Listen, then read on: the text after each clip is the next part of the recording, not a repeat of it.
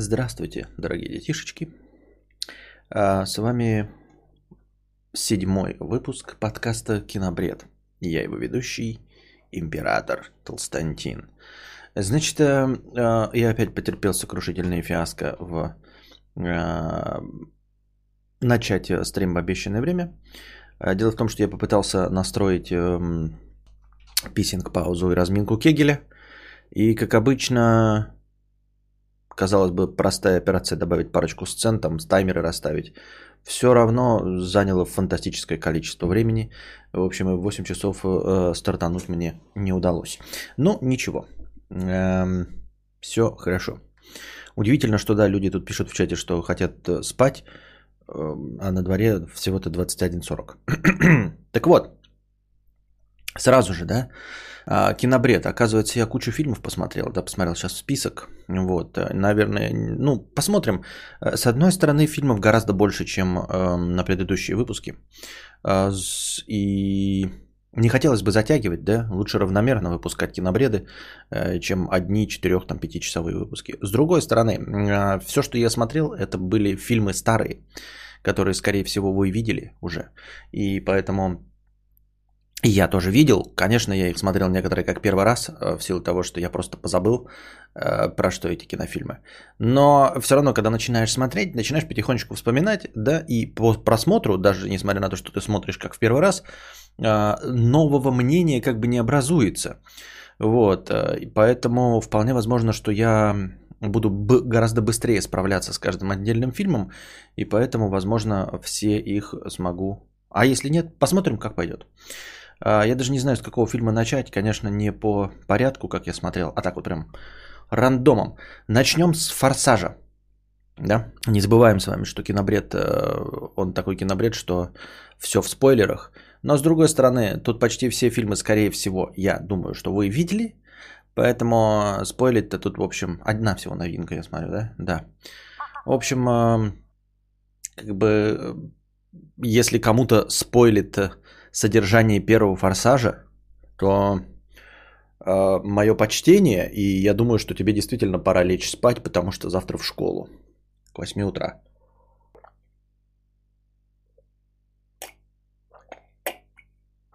Так вот, «Форсаж 1». Самая первая часть франц... франшизы э, про гоночника э, Вина Дизеля и его э, друга, и я сразу же забыл, как его зовут. А, который погиб как настоящий форсажмен а, в аварии на каком-то очень быстром скоростном Порше. А, Василиска Премудрая, 50 рублей в поддержку кинобреда. Спасибо большое в поддержку кинобреда. Как же его звали-то? Ник Стал? Нет. Сейчас вы напишите мне. Пол Уокер, спасибо. Прозер, напомни мне, Пол, Пол Уокер. Вот. Естественно, все уже забыли, как выглядела первая часть «Форсажа». В принципе, для своего времени это очень неплохой фильм. Ну, то есть, сам по себе фильм очень неплохой и очень хороший. Но это совсем не тот «Форсаж», который мы видим сейчас.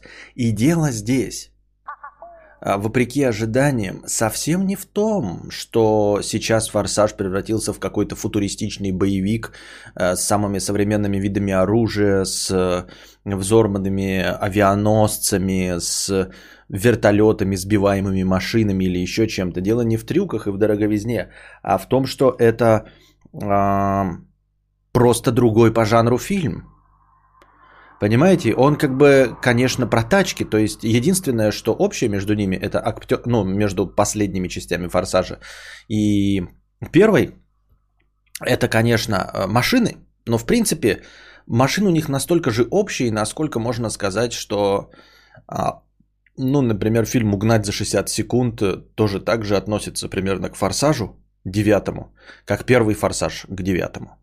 Тачки есть, да. А, вот, быстрые тачки. И маслкар один есть. Да? Да. Вот. Больше у них э, ну, актерский состав и тачки. Все. А, в целом, в остальном, а, это криминальный, недорогой, ну, по тем меркам, наверное, дорогой, но сейчас не смотрится как дорогой боевик. Сейчас хороший и добрый э, Вин Дизель со своей компанией э, 11 друзей э, Вина Дизеля. Вот, э, там его зовут Доминик Торетто. Значит, 11 друзей Доминика Торетто э, постоянно справляются с какими-то друзьями. У них уже и другие друзья появились в виде Джейсона Стэткима и Дуэйна Скалы Джонсона, которые потом и отделились. Э, но суть в том, что там как бы в первой части меняется все настолько, в сравнении с девятой частью.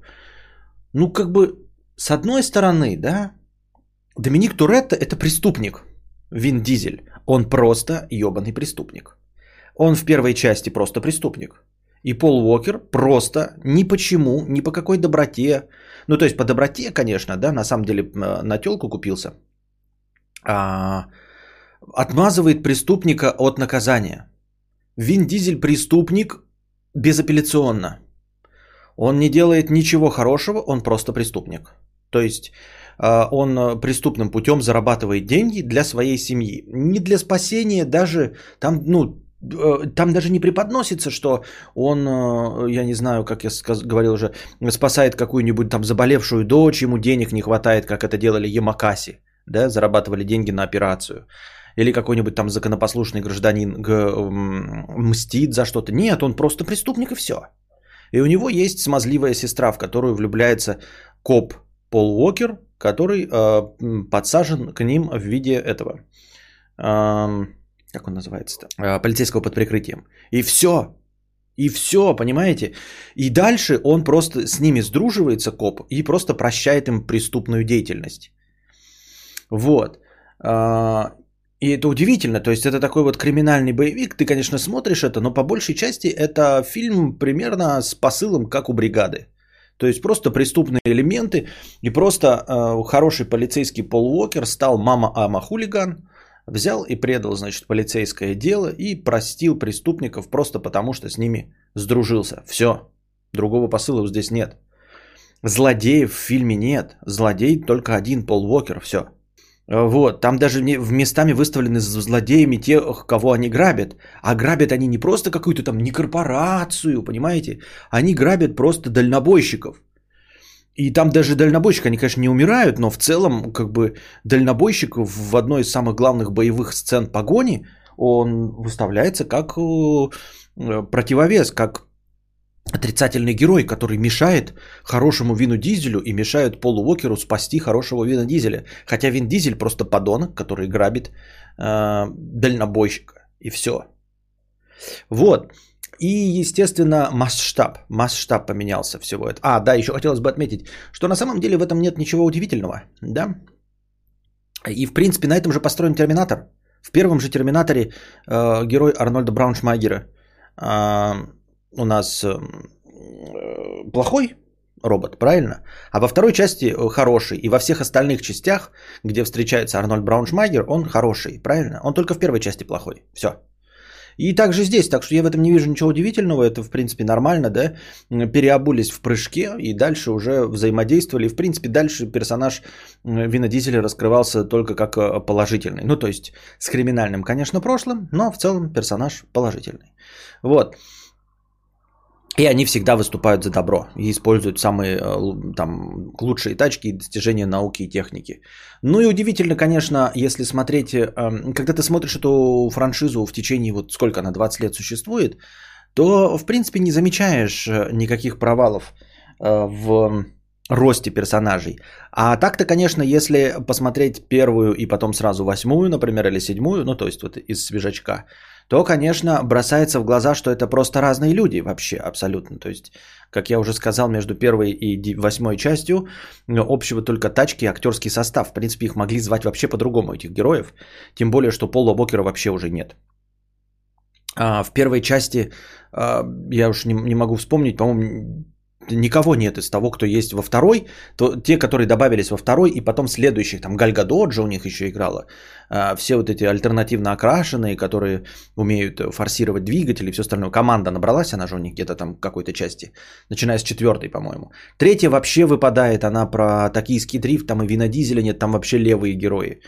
Вот, так что франшиза «Форсаж» была достаточно неровной, можно смотреть все фильмы отдельно, вот, и начиная с четвертой, это уже другое что какое-то произведение, которое вот держится в рамках одной киновселенной. А первая, вторая, третья части э, это просто разнобойные произведения. Где-то вот они, видимо, нащупали во второй части. Смотрите, как было, нас, как я думаю, в продюсерской голове. В первой, значит, они вот сняли фильм, да, не поняли его успеха, Сделали вторую часть. Вторая часть, я не смотрел ее, не помню, но она, видимо, получилась лучше, потому что там уже устоявшееся поведение героев. То есть они все на хорошей стороне. А, Вин Дизель как плохой, но на хорошей стороне. Потом они делают, думают, что э, дело только в тачках. И снимают токийский дрифт, который вообще не заходит никому. И они понимают, что нужно идти по э, схеме второй части.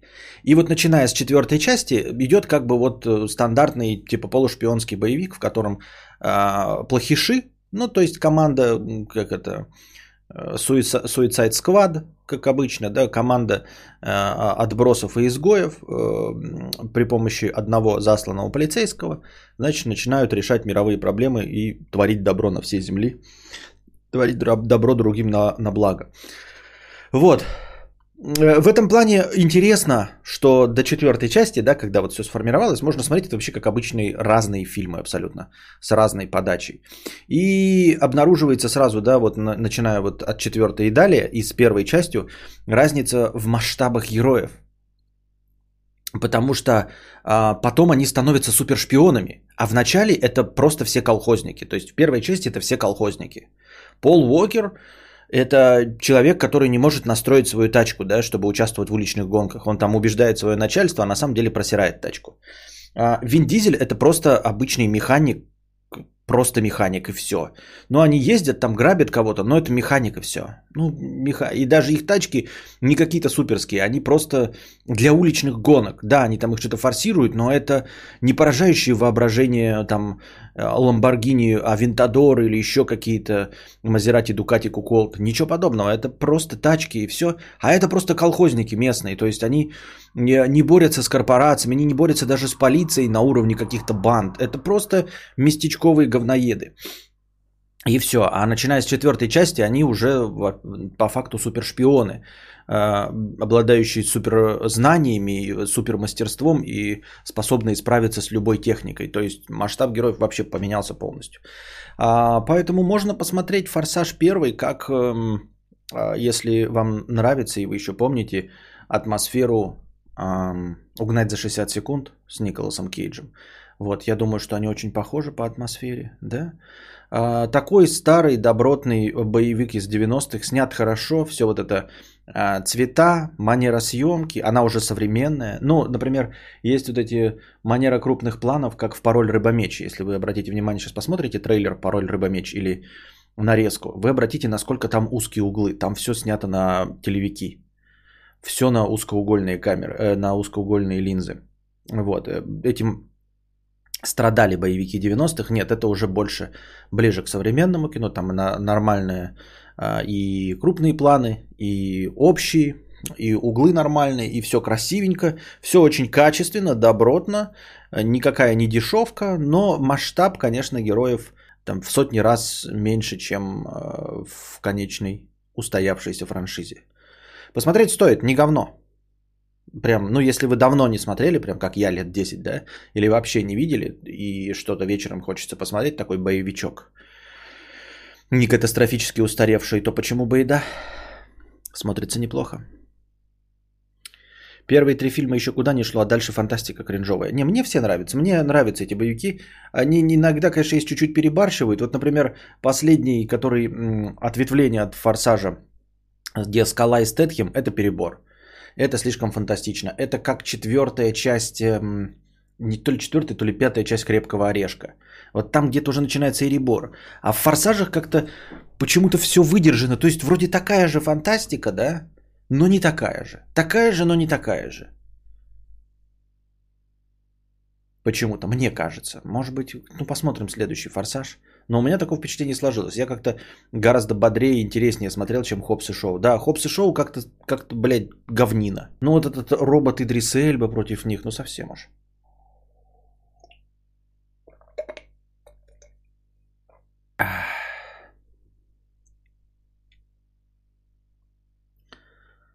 Так. Следующее, что у нас там? Форсаж. Так, какой бы еще фильм выбрать? Ну, давайте. Кокаинум. Фильм «Кокаин». Блоу. Про э, историю Джорджи Джанга. Вот. Э, одного из первых э, людей, который занялся кокаинумом в э, Америке. Вот. Э, в главной роли там играет, конечно, Джонни Депп. Первую одну из телочек его играет Франко Патенте, она потом благополучно помирает. И вторую его жену играет уже Пенелопа Круз. Вот. Неплохой э, байопик, биографический фильм. Естественно, конечно, про преступника. Сожалеть ему не хочется. Э, но режиссеры, тем не менее, я не очень люблю, да, вот эти криминальные фильмы, которые популяризируют э, криминал. Но здесь, видимо, создатели на моей стороне, и они в конце не дают никакой надежды главному герою, несмотря на то, что это биографический фильм на основе реальной жизни. И дальше, после того, как этот фильм вышел, через 10 лет и вышел главный герой из тюрьмы и продолжил жить, э, не то чтобы плохо, но в целом фильм показывает, что его жизнь в упадке и вся его деятельность привела его к говну. Вот. Эм, я даже нашел, там поискал, я же там писал вам, да, книгу-то про это, которую я читал до этого давным-давно, я читал документальную книгу а, про а, кокаиновые короли. Я уже забыл. Ну, в общем, если захотите, то найдете. Она, по-моему, так и не выходила в России. Она вышла только в переводе иностранной литературы. Журнала иностранной литературы. Кокаиновые короли. Я там все это читал. То есть, э, начало этой эпохи кокаинума и всяких там Пабло и Шкабаров я читал в виде художественно-документальной книги. Такой, довольно неплохо написанной. Ну как, не, не такой драмы, чтобы прям рвало душу. Но вот если вы когда-нибудь читали «Жизнь замечательных людей», э, хотя бы а, одну книгу из серии «Жизел», там разные авторы, но примерно они вот держатся вот такого формата. Немножко отстраненного, а, конечно, не забывающего об исторической достоверности, но художественного произведения. Вот. И, собственно, что? Хороший фильм, как я уже сказал, да, а, не, не романтизирующий э, занятия, это. Но и интересно, во-первых, посмотреть на одного из первых, кто начал заниматься именно кокаинумом. И еще интересно обратить внимание на то, во-первых, Джонни Депп в кои-то веке э, не играет эм, фантастического абсоса. В принципе, вот там 80% его карьеры это какие-то абсосы. Ну, типа Эдвард Ножницы вместо рук, а потом э, есть небольшой промежуток времени, в который он снимался как нормальный человек. И сейчас он во всех фильмах опять э, этот э, Джек Воробей. Вот. А он умеет играть не только Эдварда Ножницы вместо рук и э, Джека Воробья, если вы не в курсе. Он просто э, вынужден по, под давлением продюсеров а, отыгрывать вот роль э, Джека Воробья, но на самом деле он может и в другое. И это прекрасный образчик того, как он играет как обычный человек. Вот, как обычный нормальный человек. А, нет никаких запилов, никаких заигрываний с фриковатыми образами, просто обычного действительно человека играет, все отлично там с этим. А, так что можете посмотреть на игру Джонни Деппа, когда на него никто не давит и не хочет, э, чтобы э, он играл фрика. А, интересная история вот этого Джорджа Джанга, это настоящий персонаж. А, в самом начале, когда они э, начинают заниматься торговлей наркотиками, и Насколько это было тогда безопасно? То есть вот сейчас я себе представляю, начиная с 90-х, ну там с 88-го года, да, занятие кокаинумом и вся связь с этими наркокартелями, это пиздец какое опасное дело. То есть вы видели, да, все в ютубе ролики, как они эм, режут друг другу головы, там спиливают бензопилами, там детей, семей, кого угодно, вырезают целыми, блядь, э, десятками а, своих конкурентов. Войны эти между картелями, это просто пиздец вообще. Ну, то есть ад творится какой-то на территории там Колумбии, Мексики. А, военные действия, что даже настоящие профи военные ведут войну с наркокартелями и не выигрывают ее. Э, страшное дело, все эти Пабло Эшкабары дико страшно, э, страшные кровожадные люди. Это не просто там, знаете, казнили неугодного, а, а казнили путем, блядь, отпиливания ему головы и его всей семье э, бензопилой. Вот такое. Вот. А, а здесь видно начало. И это не потому, что какое-то, знаете, голливудская смягченная картинка. Нет, это самое-самое начало. Там даже встречается Пабло Эшкабар, но он еще а, не кровожадный монстр. Понимаете? Он все еще там бизнесмен. То есть э, он не перешел тогда еще черту, видимо, да, то есть, конечно, убийство есть, но убийство это просто там застрелить кого-то, а не показательные казни 40 человек бензопилой, понимаете? Вот.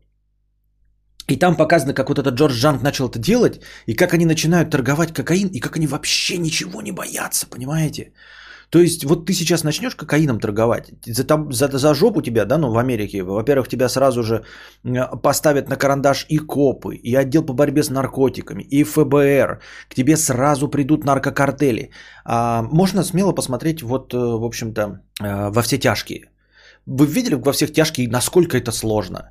То есть с этим справился только э, учитель химии, превратившийся в демона. Он превратился в Хайзенберга, то есть в абсолютно другого кровожадного человека.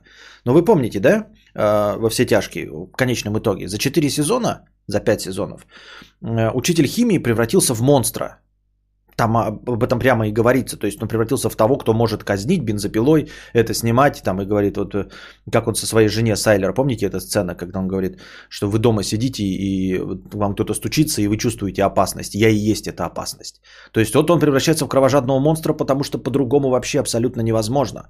Никак в современном э, наркотическом рынке. То есть они, два местечковых идиота, начинают делать хороший товар, за ними приходят мексиканцы, готовые их убить и порезать всех эм, они с ними справляются. А, их постоянно за жопу дергает полиция, ФБР и все остальные.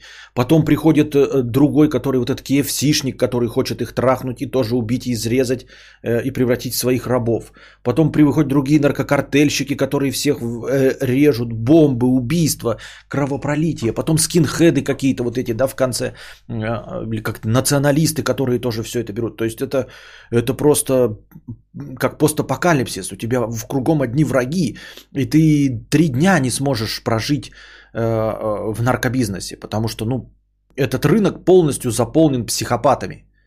Вот.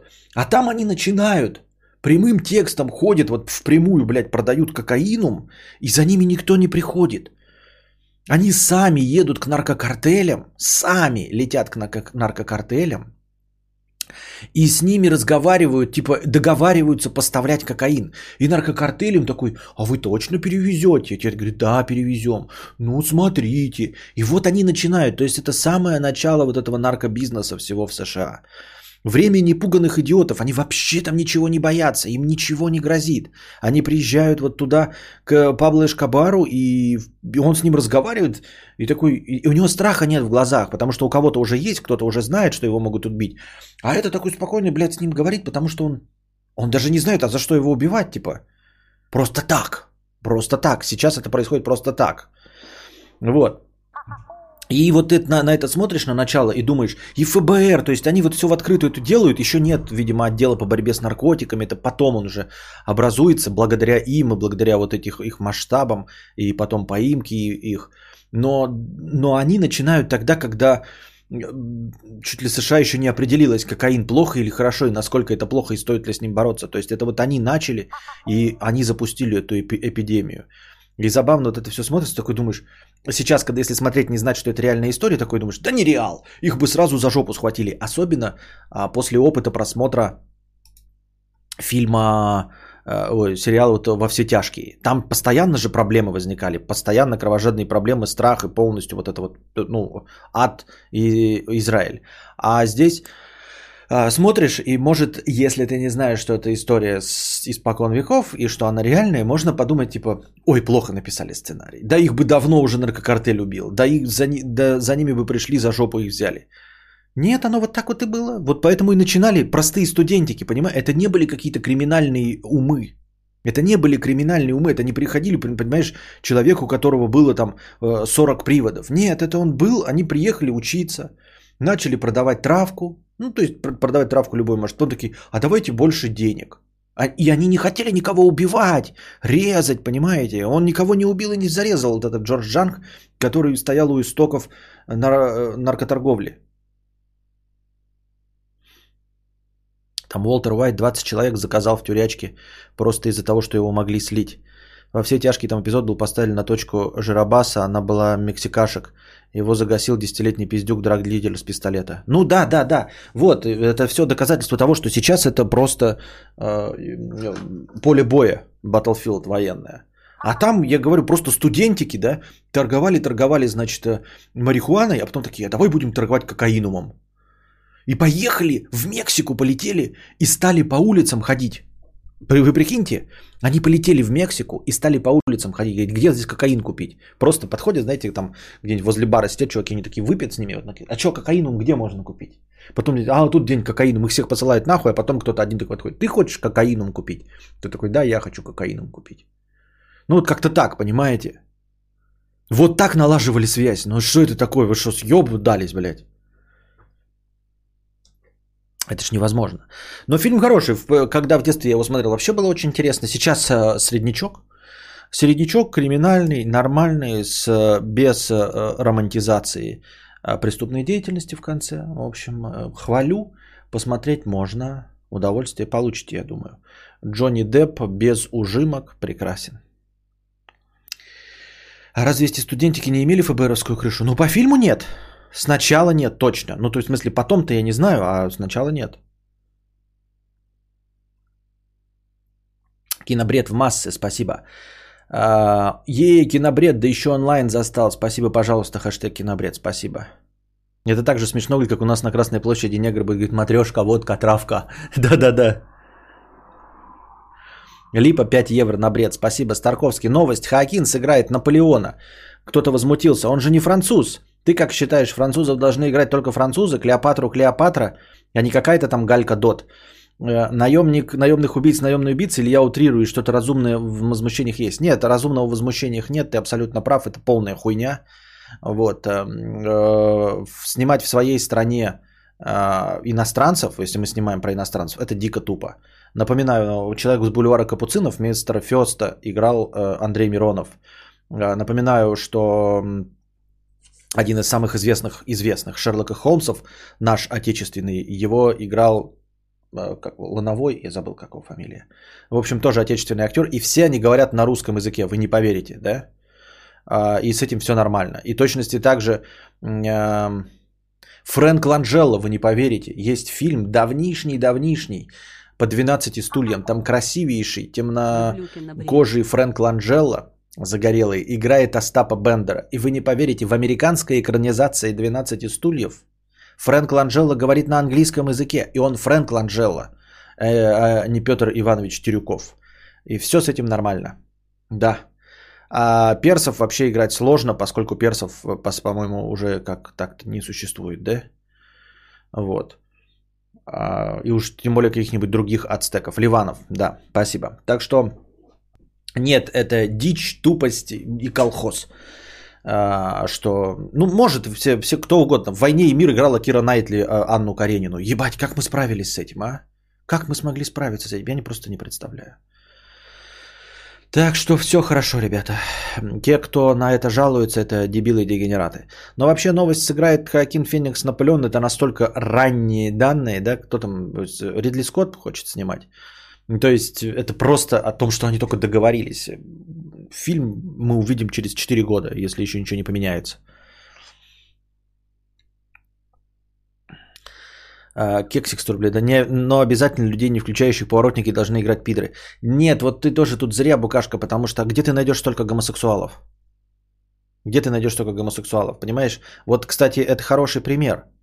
Вот если бы так необходимо было, да, чтобы, например, там а, э, египтянку играла не египтянка, да, англичанина, англичанина, то в кино не могли бы, э, просто нельзя было бы вживую воплотить, чтобы всех, э, кто не включает поворотники, играли гомосексуалы, потому что стольких гомосексуалов в мире нет.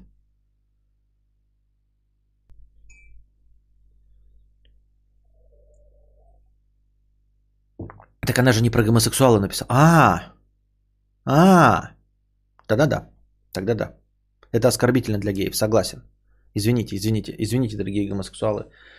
Извините, извините, это была оговорка. Беру свои слова обратно.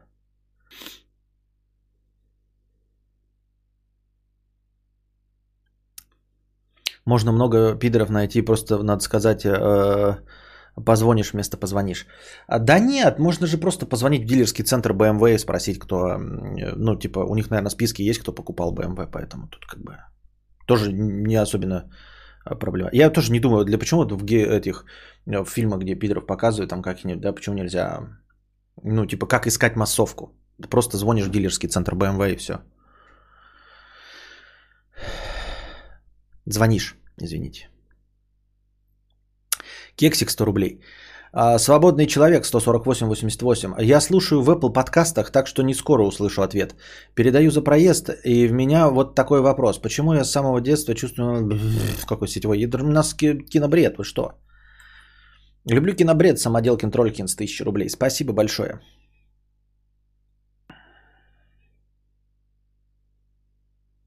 Как в кинобреде мы опять скатились к поворотникам. Точности так же, как в обычных стримах мы э, скатываемся в кинобред.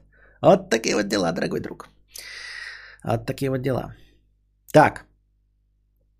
Еще я пересмотрел «Скотт Пилигрим против всех». Э, старый добрый фильм.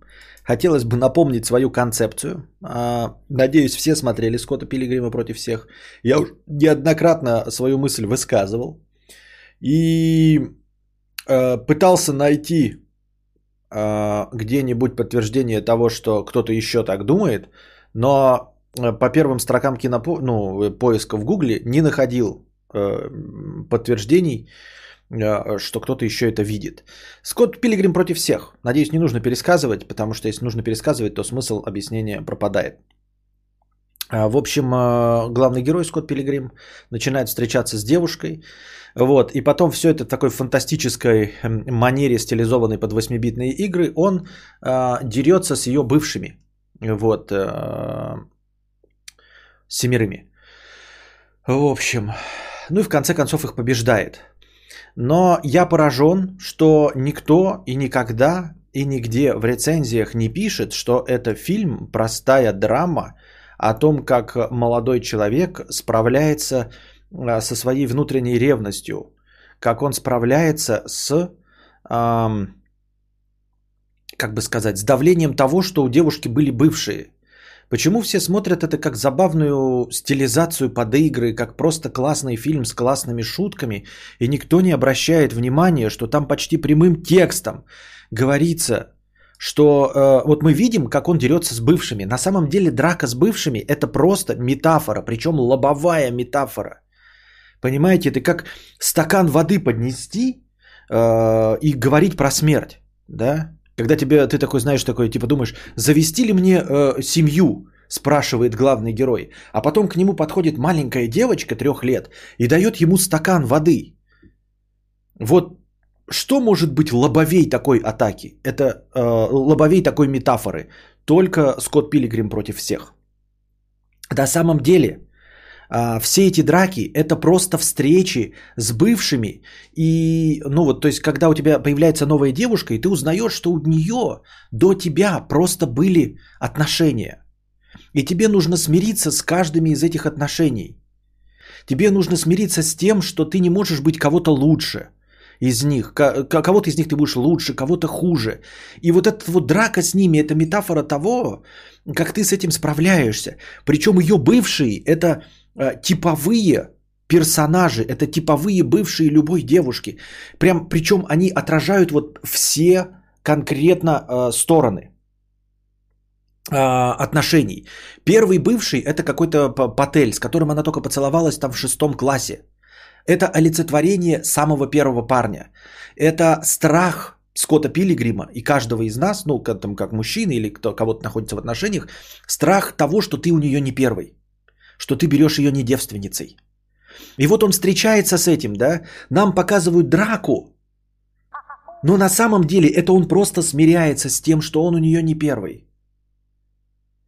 Понимаете? И он никогда не сможет занять его место. И там даже диалоги выстраиваются так, что понятно, что он смиряется. Вот он победил, и он говорит, я никогда у тебя не буду первым, я это знаю. И это самый легкий первый ее бывший. Второй бывший, это актер, это у нас Крис Эванс, который играет актера э, тоже. А, это нужно смириться с тем, что у нее был кто-то заведомо известнее и красивее тебя и богаче. Вот. И он встречает этого актера, который ее бывший. Он известнее, красивее. На самом деле потом дальше идет драка, где он там при помощи хитрости ну, побеждает его. Но это же просто иллюстрация того, что он встретился со своим страхом, что у нее есть бывший, с которым ты не сможешь конкурировать, который красивее, умнее, не умнее, а богаче и успешнее тебя. Потом он встречается с девушкой. Оказывается, у нее были и лесбийские отношения. Это э, страх с тем, что ты не можешь вообще, в принципе, как мужчина конкурировать с женщиной. И он тоже с ней справляется, нам показывают драку, но на самом деле мы просто смотрим а, а, с тем на то, как молодой человек справляется с тем фактом, что его девушка бисексуальна. И что она смотрит и на других девушек. И что с этим ты ничего не можешь поделать, потому что у тебя пеструн. И там даже когда победа, он там что-то ее делает, там э, за какую-то эрогенную зону ее чешет, и она проигрывает. Это явный э, показ того метафора, что у тебя есть преимущество перед девушкой, которого у нее тоже нет. Так может потому, что никто об этом не пишет, потому что это очевидно? Нет, все пишут об этом как об фантастическом фильме. А о том, что это прекрасная история, о том, как э, нужно взрослеть, о том, как нужно смотреть на отношения, об этом никто не пишет. Ну, почему тогда э, все видят только 8-битную игру какую-то? Ну и последнее, я уж там не помню, эти близнецы, да, когда она, что она встречалась сразу с двумя, то есть смириться с тем, что она встречалась с двумя, э, и они тоже там музыканты, там сразу два страха. Во-первых, она, оказывается, встречалась с таким же человеком, как ты, то есть занимающийся тем же. Ты думаешь, что ты, значит, например, привлек девушку, потому что умеешь играть на гитаре, а потом оказывается, что у нее был гитарист. Вот. И с тем, что, ну, по чьим-то меркам она может быть шлюхой. И в конце он встречается с Гидеоном. Вот. И Гидеон – это на самом деле олицетворение неоконченных отношений. Потому что Гидеон, ей пощелкал, и она сразу пошла к Гидеону, потому что она не может, потому что эти э, отношения не закончены, гештальт не закрыт. Это самый сложный, это самый последний босс, с которым такая долгая драка происходит. Вот. Потому что с этим сложнее всего, потому что все бывшие, она их забыла. И он с ними со всеми справился, а Гидеон этот босс, это который здесь и сейчас, э, в которого она влюблена, и который держит ее на коротком поводке. И ей нужно оторваться от этих отношений и тебе э, простить, что вот он здесь и сейчас, и вот что у нее закончились, но она все еще испытывает какие-то чувства к бывшему. А это же всегда так, ну потому что там долгое время пробыли, вот, и он с этим справляется самым сложным, с Гидеоном. Вот. Ну а в конце с самим собой, да, ну в конце это вот восьмой. Но это вообще намек на то, что вот он нулевой, восьмой, и, и тоже, э, что и он может быть стать, ну, следующим злым бывшим, по идее. Да? Вот, фотограф пишет, оргазмировал с визуала. Все оргазмировали с визуала, все видят визуал. Светлана говорит, что это очевидно, но почему об этом хотя бы никто не написал в качестве там типа, ну мы же поняли, ребята, что это все вот об этом. Никто даже так не написал. Во всяком случае, я как не искал, так никогда и не замечал этого. Капитан Мар... Капитанша Марвел в этом фильме все еще симпатичная вроде. Да, да. А, капитанша, кто там еще? Там э, и, собственно, там Капитан Марвел, там Капитан Америка, там Супермен, там Каратель. Если так-то посмотреть, да? Он сколько там людей? Там еще был качок тупой. Да, качок тупой веган. А, а, этот же, ну это вот а, Брэндон Рут. Если честно, я даже об этом не подумал. Спасибо, что показал сюжет фильма. Так я и говорю, об этом никто не думает, хотя это простая. И, и дело в том, что а, э, это гораздо заметнее, когда ты в комиксе читаешь. Когда ты комикс читаешь, вы не видели комикс оригинальный? Он нарисован очень просто. Там тоже эти бои есть, но они совсем не сочные и некрасивые. Это черно-белый комикс. Он нарисован очень схематично. Очень-очень схематично.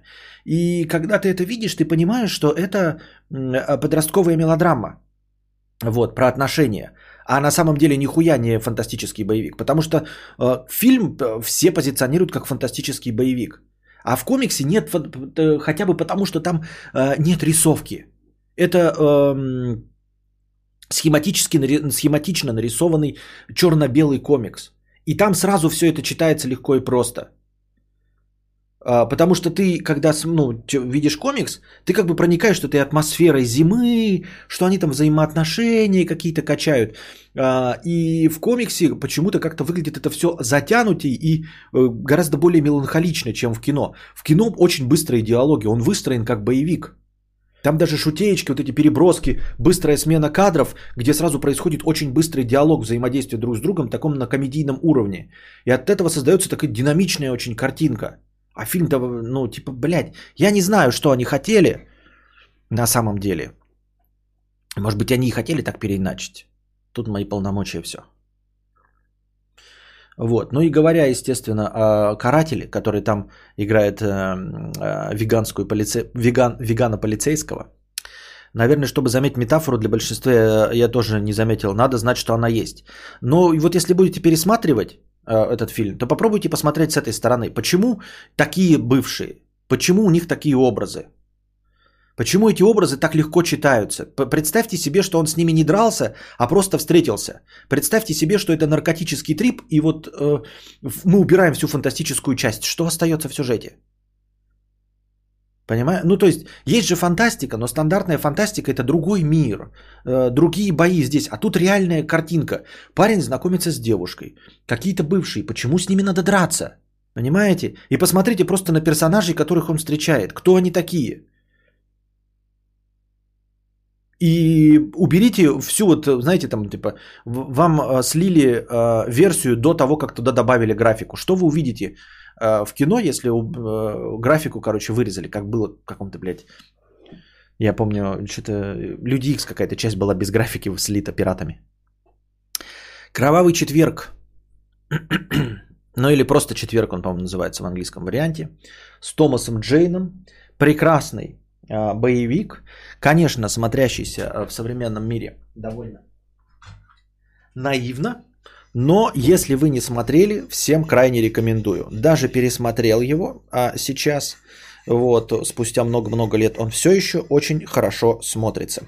А, там Аарон Экхарт играет, там какая-то красивая бабища играет, польская модель. Вот, э, прочие рандомные актеры. На постере, на кассете на кинопоиске изображен Микки Рурк. А, видимо, как самая известная звезда на тот момент, э, но он играет там совсем маленькую-маленькую, несущественную роль. Вот. Э, фильм о том, как э, бывший наркодилер, значит, завязал и живет себе спокойной жизнью со своей новой женой. Работает архитектором, но, ну, сидит на удаленке. Не потому что коронавирус, а просто на удаленке. И к нему из своего прошлого приезжает товарищ вот, по делам.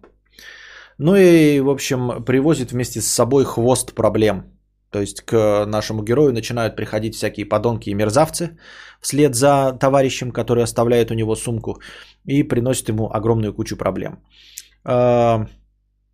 Замечательный камерный э, боевик криминальный, где практически все действие происходит на территории одного дома.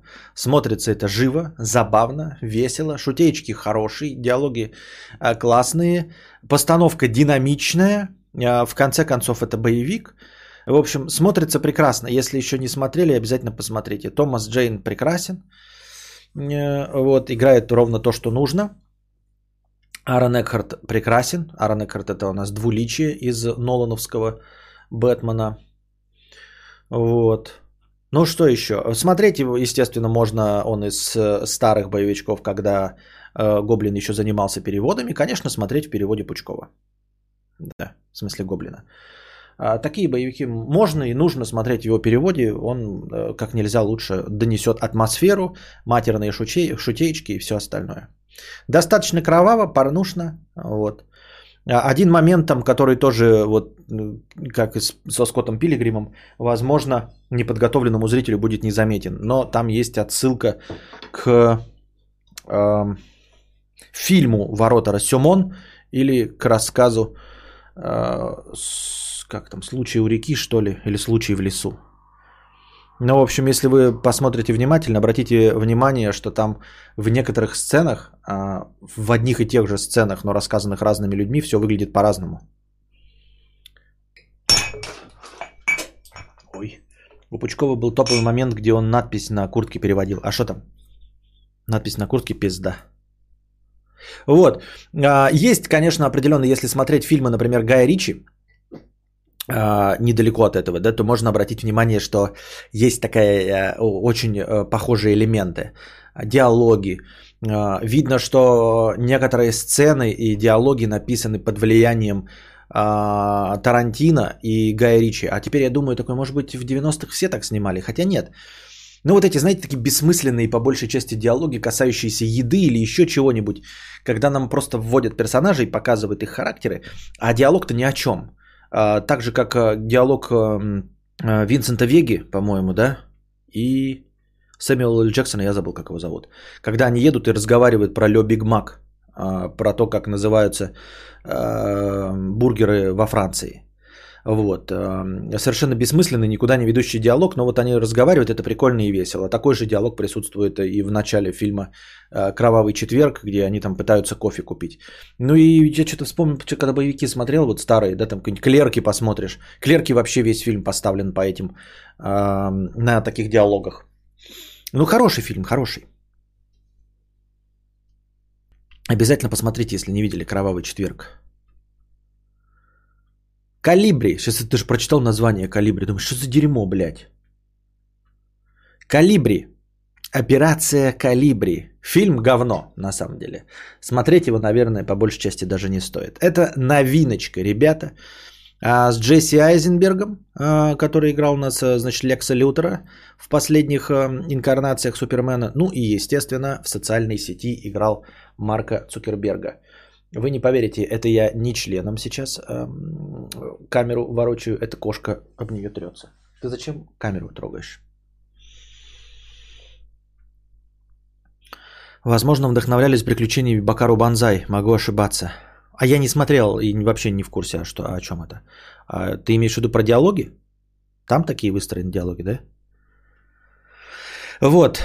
Операция «Калибри». Значит, э, там играет э, и один из братьев э, Скарсгардов. Напоминаю, да, Скарсгард это ученый, самый старый из них, это тот, который открывал в «Мстителях» порталы и вызывал Тора. Это самый старый из Скарсгардов. Значит, по-моему, молодой или средний Скарсгард это Оно, который, ну, сам Пеннивайз. Вот, и постарше Скарсгард, самый длинный из них, вот он играет вторую роль в этом фильме «Операция Калибри», Калибри. это Тарзан, один из последних Тарзанов смотрели? Он самый высокий из Скарсгардов. Вообще я забыл их имена, они, блядь, эти. Стеллан Скарсгард это их отец. У них там а, шведская, как это называется, как когда говорят, когда семейный бизнес, как семейное дело, слово забыл. Постоянная рубрика «Вспомни за кадавра». Победитель, как всегда, получает фирменное «Нихуя». Внимание на чат. Семей... Александр Длинный. Да-да, Александр Скарсгард. Эм, династия, династия, спасибо, да, Сапежук. Династия, значит, актеров. У них там вот этот отец Скарсгард и четыре актера сына. И причем, я говорю, трое из них как минимум с узнаваемыми лицами. То есть Пеннивайз, а, сам без грима, вы же его видели, он очень симпатичный молодой человек. Александр Скарскарт просто статный, здоровенный красавец. Вот где он еще недавно играл? Шведская стенка. Что это за удаленные сообщения? Не пойму. Пишешь, удаляешь, я даже не успеваю прочитать. Где там Александр еще-то играл? Что-то недавно где-то его видел. Но я помню, что он Тарзан, Александр.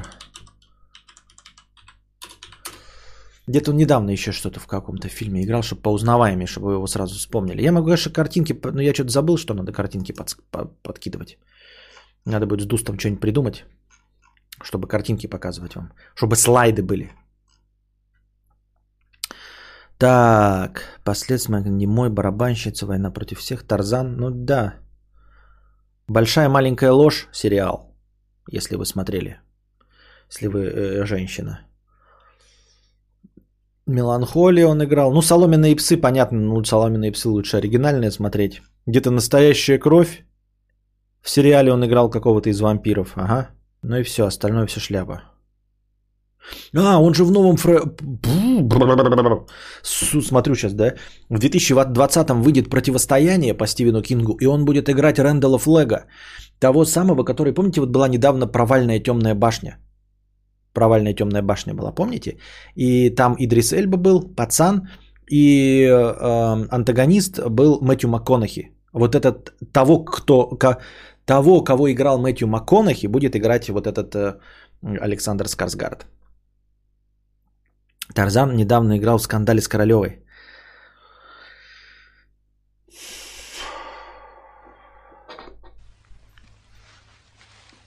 Это какой-то позор? А, да, да, да, отец же Щербину играл в натуре в Чернобыле. Отец их, э, Скарсгард главный, да, из заметного он Щерб... Щербину играл. Пипец на вкус у тебя э, на мужчин, когда... Что, Александр Скарсгард не красавец? Хочешь сказать, Светлана? Вместо МакКонахи. Темная башня норм? Нет, темная башня дно дна. Так. А, вон, а, ну так вот, операция Калибри. Значит, э, Джесси Айзенберг, э, значит, Цукерберг и Тарзан э, решаются наколоть эту Сельму Хайек. Увольняются. Они программисты. Увольняются у Сельми Хайек, а она владеет фирмой по какой-то брокерской, короче, да. И они решают на другой стороне Америки провести, прокинуть кабель быстрый до какой-то там биржи, как я понимаю, да, а, чтобы уменьшить э, а, скорость, увеличить скорость на 16 миллисекунд. В общем, план такой.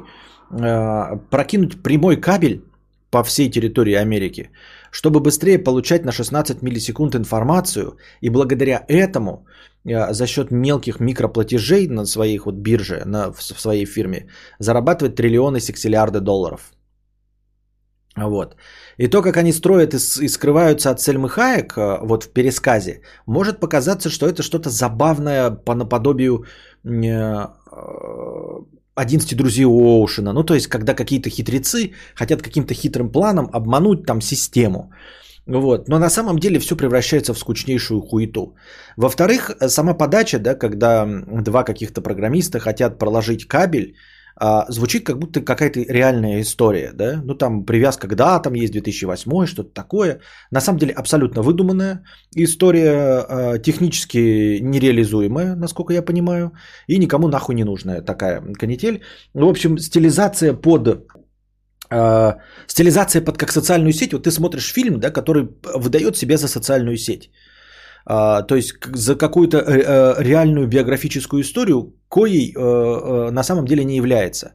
Так если бы он был хотя бы веселый, как вот этот последний, а, последний 11 друзей Оушена вместе с Дэниелом Крейгом, как назывался? Я забыл. А, братья Логан или что там? Логан, что? Ну, короче, где они грабили эти Наскар. Напомните мне, как, где Дэниел Крейг грабил Наскар. Вот. Там ты это смотришь, это весело, потому что это такая дешевая бюджетная версия 11 а, друзей Оушена. И ты думаешь, что здесь будет тоже либо что-то такое, либо как социальная сеть. А в итоге это превращается в какое-то днище. Просто в какое-то днище. И там а, не отыгрывается ничего. А, удача Логана, да. А, там не отыгрывается ни, ни Э, приключения, вот эти, как это называется сейчас, э, авантюрные приключения, да, как в «11 друзьях», не отыгрывается байопик, который не байопик совсем, потому что это не, нереальная история, как в социальном... Не отыгрывается драма, потому что они не могут и не знают, что из этого делать. То есть у них как будто бы была только идея. А давайте два программиста, значит, прокладывают кабель. А потом оказывается, что в прокладке кабеля нет нихуя веселого. И что проблемы, а, которые могут возникнуть при прокладке кабеля, они совсем не веселые, и весело их не решить. И при помощи маленького китайского ниндзи их не решить. И при помощи а, костюмированных постанов а, с Джулией Робертс, Мэттом Деймоном и Брэдом Питом это тоже не решить. И поэтому это получается в какую-то производственную драму. Но но еще один есть не, не это а, элемент, о котором я забыл сказать. Во-первых, Сельма Хаек играет их вражину. Ну как вражину? Оппонента, на самом деле не вражина. Она не плохая, не злая, ничего. Злых людей там нет, плохих никого нет, все фуфло. Все очень слабо, но одного из них, из их помощников играет... Я опять забыл, как его зовут. Но актера-то я точно не вспомню. Но, в общем, главный злодей из Far Cry 3. Вот, э, который это э, безумие это повторять э, раз за разом одно и то же действие, ожидая другого результата. Вот. Забавно посмотреть на реального актера, а, злодея из Far Cry 3, вот в кино. Он там играет существенно, второстепенную, но существенную роль. Васа, да-да-да, Васа. Авантюрная адв... адвентюра, ага.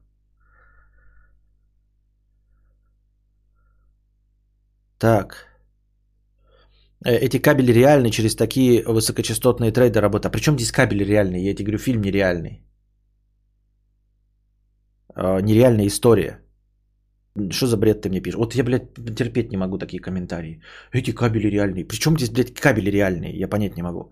Я говорю, история нереальная. Это не биографический фильм, потому что история нереальная. Поэтому они не ее раска... не ее, блядь, ну вы поняли, короче. Вас вообще не главный злодей, но запомнился всем только он. Ну да, ну да. Майкл Мэн, да, кажется, его зовут. Ой-ой. Куда это я нажал, бляха-муха? Так, так, так, так, так, так. Что у нас дальше?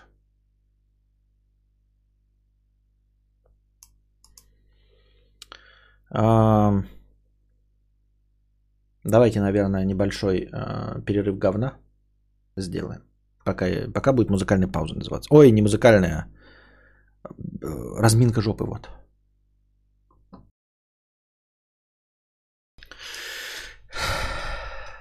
Так, на чем я остановился?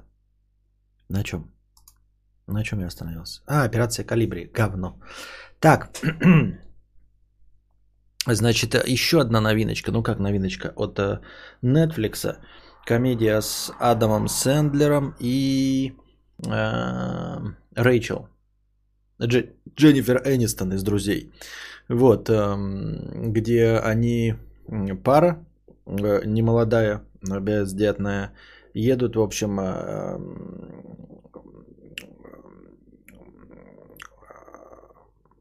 на яхте с какими-то богачами, и там происходит убийство.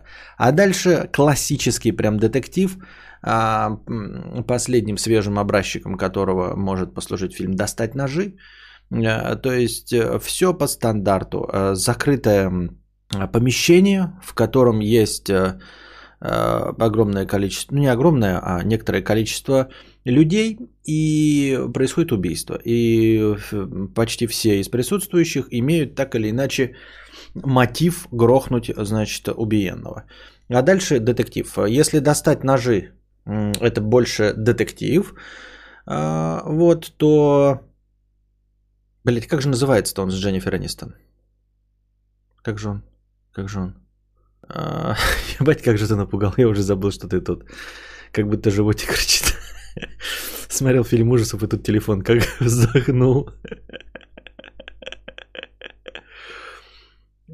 С Дэниелом Крейдом как назывался? Опять. Ой, Дженнифер Энистон. И Адам Сэндлер. Сэндлер. Загадочное убийство. Вот 2019 фильм снят Netflix для Netflix э, на деньги Netflix с Адамом Сэндлером. Ну, в общем, такой себе одноразовый э, семейный легкий э, фильм для вечернего просмотра, совершенно необязательный, но и неплохой. Можно посмотреть один раз. Детективная составляющая говно, вот. А, комедийная составляющая, ну тоже так себе, просто веселый легкий фильм. Детективная составляющая непредсказуемая, потому что ну, детектив по большей части как жанр изжил себя. А, предсказать э, и вычислить до того, как а, закончится фильм и тебе покажут результат, невозможно. Вот, этим страдают все современные детективы. То есть ты можешь, как опытный зритель, да, предположить, кто будет убийцей. Ну, просто типа, мой опыт подсказывает, что убийцей будет э, вот этот вот человек. И ты можешь, конечно, угадать, но а, доказательную базу ты не увидишь и не подстроишь, потому что вся доказательная база является классическим примером а, рояля в кустах, вот, э, дюзекс машины. То есть эм, ты узнаешь э, об каких-то там э, деталях только после того, как тебе о них сообщили. Либо ты их не видишь, либо чем страдают и достать ножи, и вот этот фильм «Загадочное убийство» на самом деле, да, если старые какие-нибудь эм, фильмы, даже э, авантюрные, типа Шерлока Холмса с Робертом Дауни-младшим и Джудом Лоу от Гая Ричи, две части, если их можно посмотреть, и в принципе, ну там же довольно нереалистичные модели, да, хоть как-то сложить один и один, э, э, то, ну и тебе в конце показывают, в общем-то, ты видел все.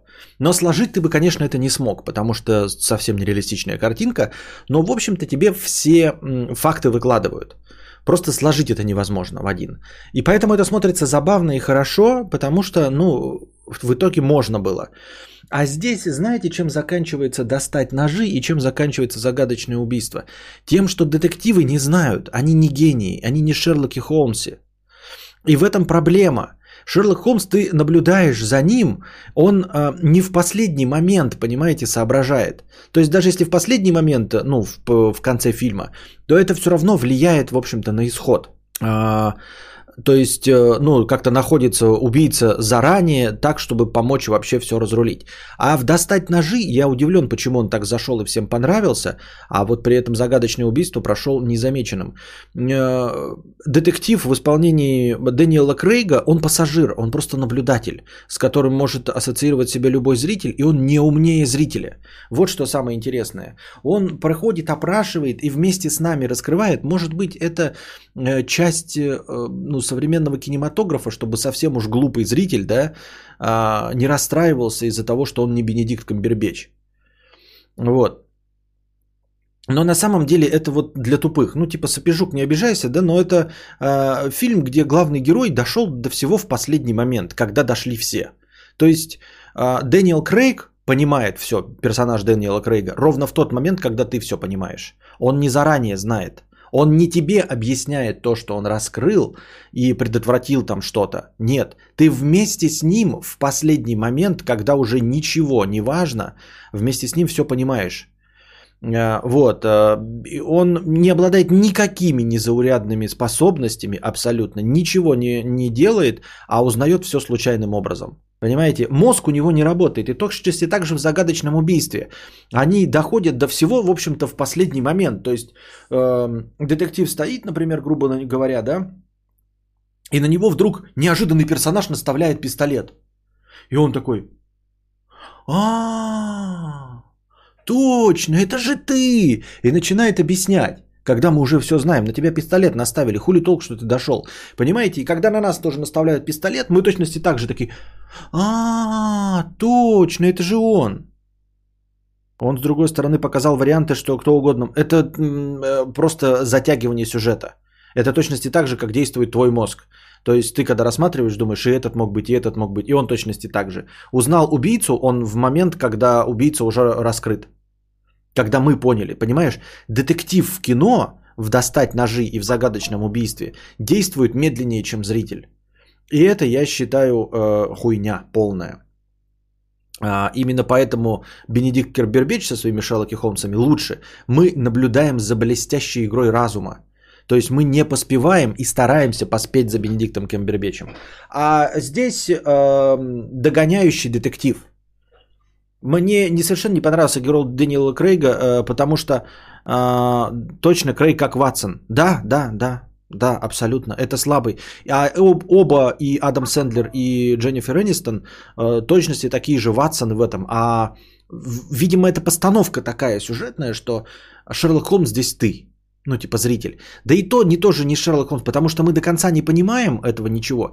И опознаем все тоже только в последний момент. То есть, когда злодей вытаскивает пистолет, совершенно неожиданный злодей. Мы такие, а ну точно, точно, да, он, он, да. Ну да, ну типа, ну типа у меня было три варианта, но вот один из этих вариантов это он, да.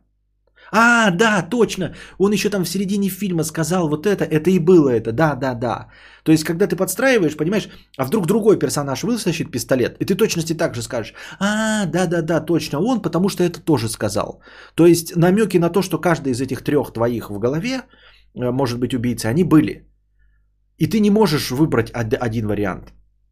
Только в момент вытаскивания пистолета ты понимаешь, какой вариант сыграл. То есть это по итогу злодеи Шрёдингера.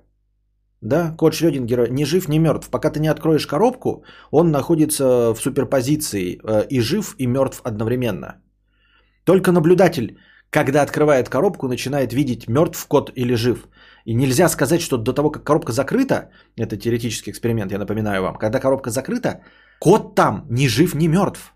То есть он не заранее мертв, не жив, он находится в суперпозиции. Он одновременно и жив, и мертв. И только когда мы открываем коробку и начинаем видеть, мы определяем его положение. И также здесь все абсолютно персонажи равнозначно являются убийцами. До того момента, пока вытаскивается пистолет. Все. Но там ведь акцент не на детективе, а на девушке, которая скрывает убийство, нет? Ну, смысл в том, что да, но мне такой фильм не нравится. То есть он преподносится как классика детектива. Понимаешь, то есть само построение сюжета, когда ограниченное количество людей, которые все а, имеют мотив к убийству одного человека, убивают этого человека, вот. Это, по идее, детектив. То есть у нас все есть. У нас есть приглашенный, э, незаинтересованный, профессиональный детектив, который все это решает. Во всех остальных случаях он бы нам должен был сообщить, кто убийца, а не быть таким же пассажиром на этом празднике жизни, как и все остальные.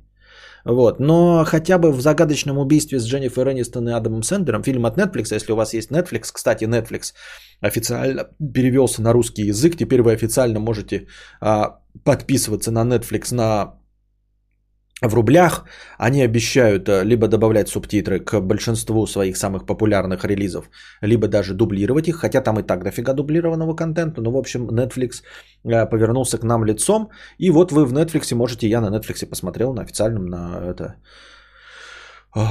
аккаунте а, товарища, можете посмотреть этот фильм с Адамом Сэндлером и Дженнифер Энистон. Вот. А, он хотя бы преподносится как легковесная комедия. То есть вы смотрите это, да, и он не на серьезных щах это делает, э, в отличие от «Достать ножи», который делает это на серьезных щах. Вот. И вот этот главный, а, как Дима Тейкер пишет, твист, где девушка оказывается... Ну, во-первых, этот твист происходит в середине фильма примерно, да? Ну, может быть, на процентах 60, а потом какая-то хуета творится который в итоге все меняет, что она не виновата ни в чем. А, этот твист тоже абсолютно непредсказуем. Ну, то есть, он предсказуем на уровне, как, а, понимаете, если мы смотрим фильм, где 10 подозреваемых, а, и много человек смотрит, то кто-то обязательно подозревает настоящего убийцу. И естественно, когда в конце убийца раскрывается, кто-нибудь ликует. А мы были правы. То есть 10% обязательно будут правы. Но только доказательной базы под это они подвести не могут. У них нет никаких аргументов, потому что ровно э, против каждого человека есть три аргумента. Вот. Никто не может с пеной у рта сказать, вот я точно уверен, что он, и, у него, и чтобы этот человек мог... Вот нет такого элемента в фильмах, вот на что я жалуюсь. Нам показывают 10 персонажей, которые могут быть убийцами, и для каждого из них дают повод э, э, э, усомниться в нем, что это может быть он убийца. Но нет такой, знаете, вот какой-то триггерной, висящей, еле заметной детали, которая однозначно указывает, чтобы можно было в середине фильма да, сказать, убийца этот, начать доказывать, и все такие, ну вот, а есть доказательства это. И ты говоришь о каком-то моменте, который мало кто заметил, да, и когда ты обращаешь на него внимание, все такие говорят, да, точно, этот момент однозначно указывает, что убийца это вот этот вот. Этих моментов нет. И никто этого не замечает, что это хитрые планы, и ты никогда не можешь быть уверен. Ты не можешь до конца в споре победить. То есть каждый будет говорить, я говорю, что этот убийца. И приводит три довода. Я говорю, что этот убийца. И приводим три довода. Три довода моего оппонента для меня неубедительны. Мои три довода для моего оппонента неубедительны для него. И нет такого, э, нет таких деталей в фильме, э, которые были бы козырями в рукаве. То есть я такой, Ты точно уверен? Такой, да. Я говорю, спорим на 100 рублей? Он такой, да. И я такой, а давай. И я ему привожу момент такой, он такой, блядь, точно. Вот этот элемент однозначно указывает на то, что ты прав. И мы смотрим до конца, и этот элемент реально указывает на то, что я прав. Этого нет в фильме. Все. Ни там, ни там. И в современных детективах тоже вот этого нет.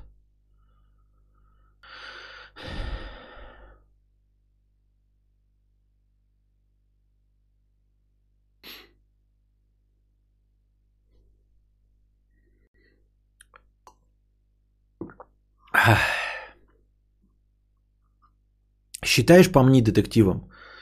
А, нет. Нет, никогда не смотрел его как детектив. Просто хороший фильм. Ну, такой тоже своеобразный. Видно, что это такие первые блины комом Нолана. А, вот. Этот злодей, который, кстати, злодей из «Матрицы», я забыл, как его зовут. Я, кстати, не то чтобы забыл, никогда не запоминал его актера, хотя надо было запомнить. Он и прекрасно сыграл э, злодея в э, этом в клане Сопрано.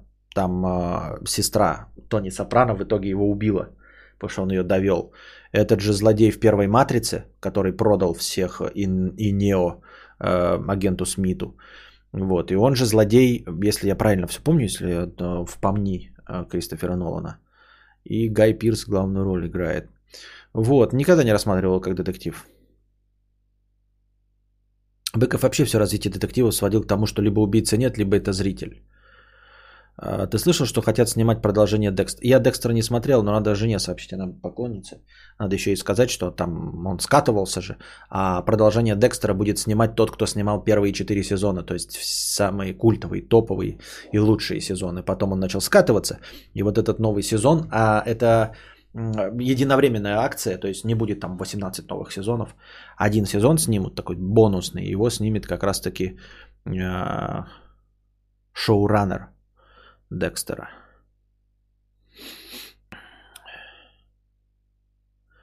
Почему никто не возьмется снять серию фильмов по Фандорину? Или я глупенько и такое есть? Так в смысле, есть же фильмы по Фандорину. Четыре штуки фильма по Фандорину есть. Четыре фильма по Франдорину есть. Эм, эм, эм, самый лучший это турецкий гамбит. Вот, надо его пересмотреть. А, потом есть э, э, Азазель, кстати, начинают снимать э, то ли сериал, то ли полноценный фильм по Азазелю. Азазель самый первый у нас не хронологически самый первый, а скажем так, первый в. Нет, или хронологически первый, да? Азазель, напомни-ка мне, ну если ты читала. Зазель, по-моему, э, хронологически самый первый. Э, там Марина Александрова играет. Красавица. Ну, они там молодые все играют. Я забыл, кто там актеров главных играет. Эм, э, в турецком гамбите играет, как его, б б б б б Брундук, Бурун, Бурун, Бурун, Бу... Егор Бероев. Вот, Егор Бероев играет. А потом статский советник. Это с эм, этим Меньшиковым да? Статский советник с Меньшиковым. Азазель, я не помню, молодой актер, как его зовут, первый Азазель. Вот. Его тоже будут этого.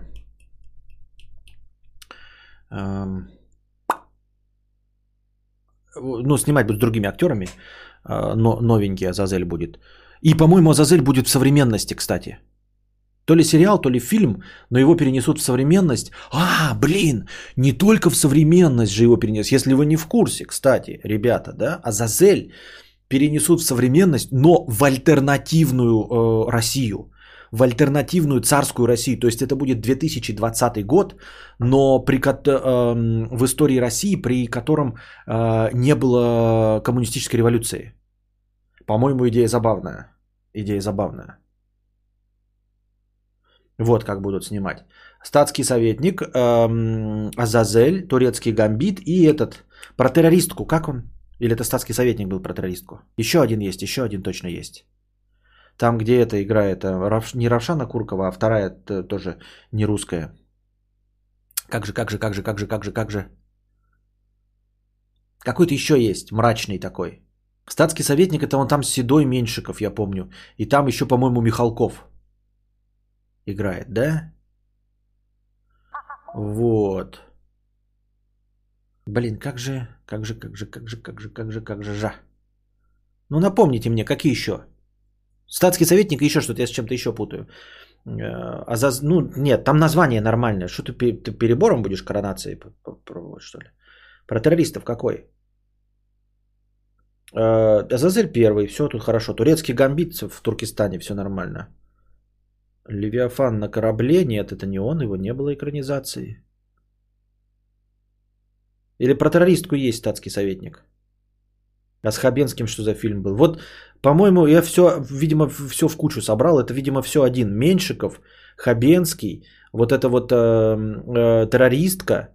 Террористка и Хабенский в одном фильме точно были. Вот я не могу сопоставить. Стат, этот Меньшиков там же был? Или не там? Напомню, ну кто-нибудь, блядь, в Википедию посмотрите, что ли, ебаный в рот, блядь.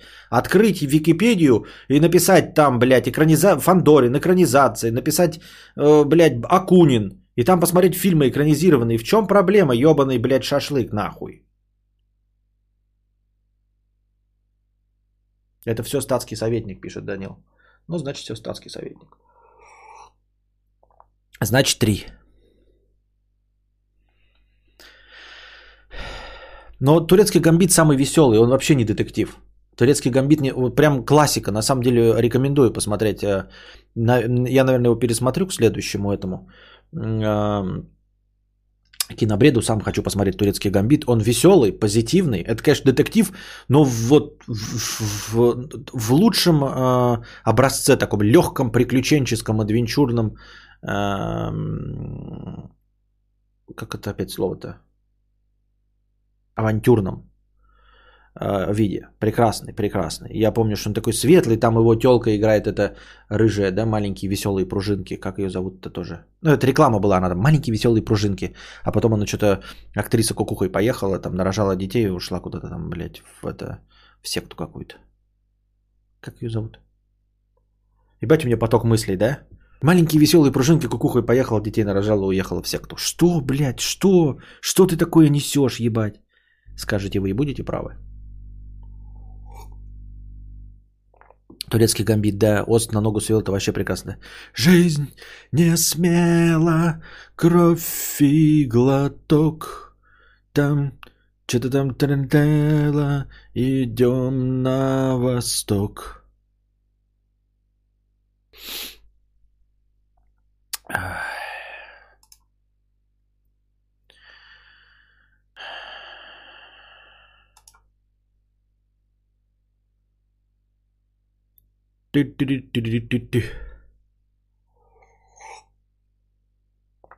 Дальше.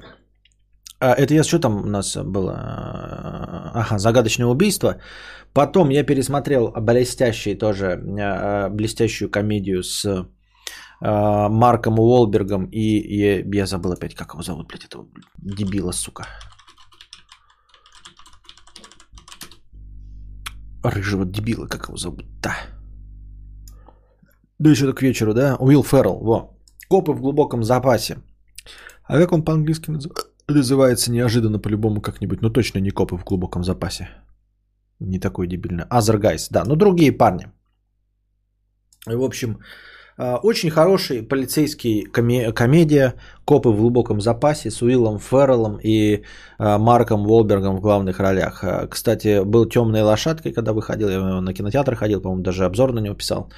А, никто не ожидал, что сыграет. Во-первых, Марк Уолберг не звезда первой величины. Вот. Ну и уж тем более не комедийная звезда первой величины. Это сейчас еще может быть, после того, как он с Медведем там поговорил, его можно таковым считать. А вообще так-то Марк Уолберг не ААА звезда. Уилл Феррелл вообще спорный довольно комедиант. У них же все вот это в Америке в последние э, годы модно э, импровизационно юморить. И вы можете посудить о таланте Уилла Феррелла по его вот этим фильмам отдельным а, с... А, как это? Где он журналист, это Рон Бургунди. Ну, днище конченое, блядь, прям особенное. То есть сценария там как такового нет, они просто отыгрывают какие-то скетчи, которые придумывают на ходу. И он, как звезда Saturday Night Live, тоже, конечно, прекрасно по бумажке читает э, шутеечки, которые... Э, придуманы, ну, там, за два дня до этого. Нигде не обыграны, не отыграны, не вычищены и помогает себе лицом. И это далеко не всегда шутеечки с Saturday Night Live могут заходить в киношном формате. И импровизация уровня еженедельного шоу, она совсем э, не такая, как э, специально написанный юмор э, для комедии, когда сценаристы там несколько месяцев оттачивают каждую шутеечку. Поэтому это все такое себе. Я не люблю комедии с Уиллом Ферреллом, считаю его не очень э, хорошим комедиантом, но что-то у них тут, видимо, какая-то искорка э, промелькнула вместе э, с Марком Уолбергом, и получилось, что и Марк Уолберг, у которого внешность э, стандартного боевикового мужика, ну, он, в общем-то, в боевиках и играет, он нас Макс Пейна играл, э, вот, э, ну, лицо совсем не смешное, и тем не менее они вот отыгрывают э, злого копа играет Марк Уолберг, и тупого позитивного копа играет у нас Уилл Феррелл. А они, значит, расследуют там, ну, как обычно, какое-то дело. Они темные лошадки в своем полицейском участке, их никто не уважает, лохи педальные. Уилл Феррелл вообще любит заниматься бумажной работой, ему дают там деревянный пистолетик, а Марк Уолберг просто неудачник, которому там, у которого случилось одно фиаско, и ему все это помнят. А, Их начальника играет у нас Бёрдман. Опять, вот мне что-то к вечеру сегодня с именами плохо, видимо, не выспался. А. Ну, Бёрдман, Ястреб, напоминаем, Китон, Майкл Китон, Майкл Китон, да, Даян Китон. Майкл Китон играет их начальника, жену Уилла Феррелла играет, естественно, красавица Ева Мендес. Вот, там знаменитая шутка вот эта, если вы ее видели где-нибудь или в нарезках. Там, значит, Уилл Феррелл а, совершенно необъяснимо очень нравится красивым телкам. Вот, и все эти красивые телки по нему тащатся, просто все. А второй напарник его, Марк Уолберг, нихуя понять не может. И вот, а, если вы видели, есть такая даже сцена в «Однажды в России», там, где вот этот зайчий губой, мелкий, волосатый, приводит своих друзей в гости, вот, и говорит, я вам покажу там, типа, свою страшную жену, а выводит, а там, короче, блядь, топ-телка, короче, это жена. И они ему поверить не могут, что она его жена. На самом деле, это вот отсылка к копам в глубоком запасе. Там Марк Уолберг приходит к герою Уилла Феррелла, и Уиллар Феррелл выводит свою жену. Он говорит, ну, у меня жена какая-то там дурнушка. А выводит, короче, Еву Мендес, красавицу, которая, между прочим, Ева Мендес, если вы не забыли, она с Райаном Гослингом играла в «Соснах». И она женщина первого и единственного а, призрачного гонщика Николаса Кейджа. Вот. И он ее выводит, а тут Марк Уолберг такой, «А-а-а, это кто? Тот такой, это моя жена. Да, ладно, прикалываться. Кто это? Ну, это моя дурнушка, там, типа, мой крест, который я буду нести до конца жизни. Серьезно, кто это? Че за наеб? Кто это, блядь, такая? Ну, типа, не может поверить, что она такая красавица, там, и что-то еще. Вот, и эта шутечка потом а, в итоге стала номером в «Однажды в России». Но забавно смотрится, прикольно. Действительно классно отыграно. Она жена Гос... Да, она же жена Гослинга, я все время забываю. Она жена Гослинга. У Гослинга губа не дура, у нее тоже губа не дура. И... эм, Ну и вот эти сцены небольшие, когда там ка- каждая прикольная, э, симпатичная телка реагирует на Уилла Феррелла как на какого-то там фантастического красавца, а у Марка Уолберга, у него же такое лицо рабоче-крестьянское, но э, я напоминаю вам, Марк Уолберг это дешевая версия Мэтта Деймона, и вот, и, и он такой, знаете, все время с таким напряженным ебалом такой, да что происходит-то? Почему она типа тебе комплименты отвешивает? Что?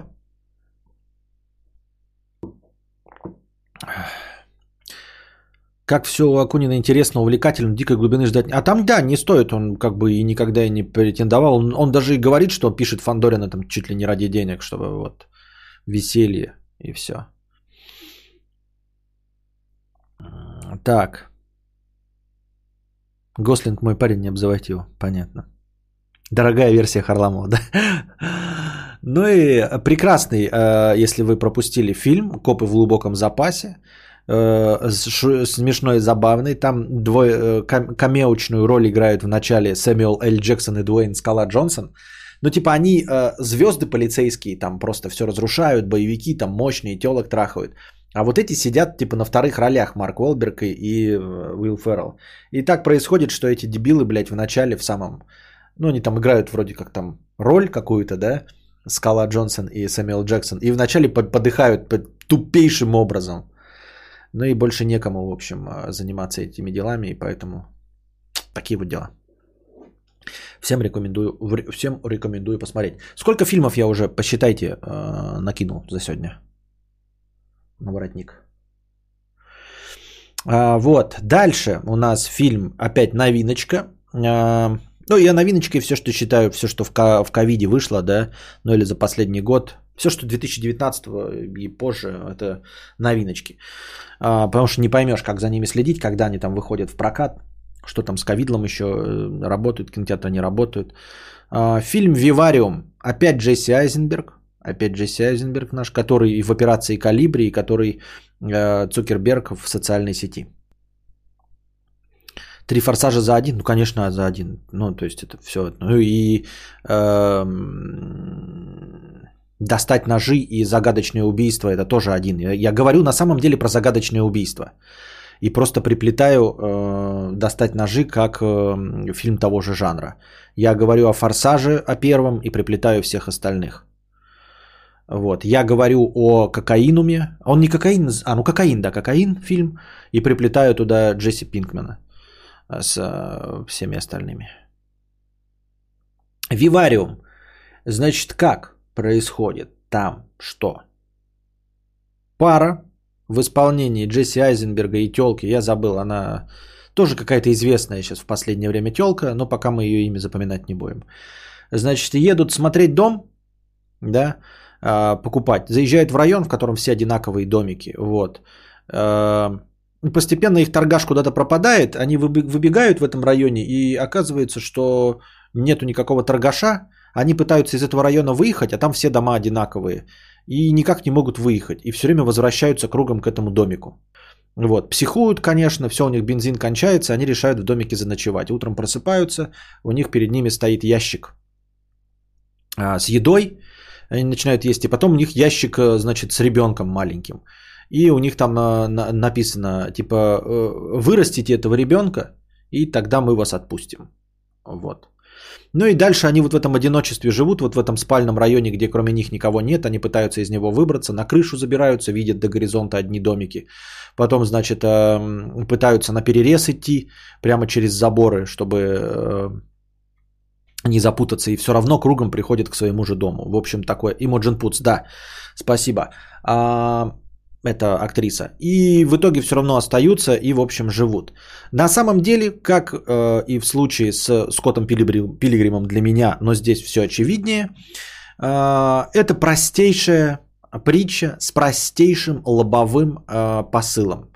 Метафора простой человеческой жизни – вот, и жизни в спальном районе. То есть вот они там с ума сходят, выращивают этого ребенка, они на самом деле его недолюбливают, ну потому что он им навешен э, извне какими-то силами типа инопланетян или там, не знаю, какими-то сверхъестественными силами.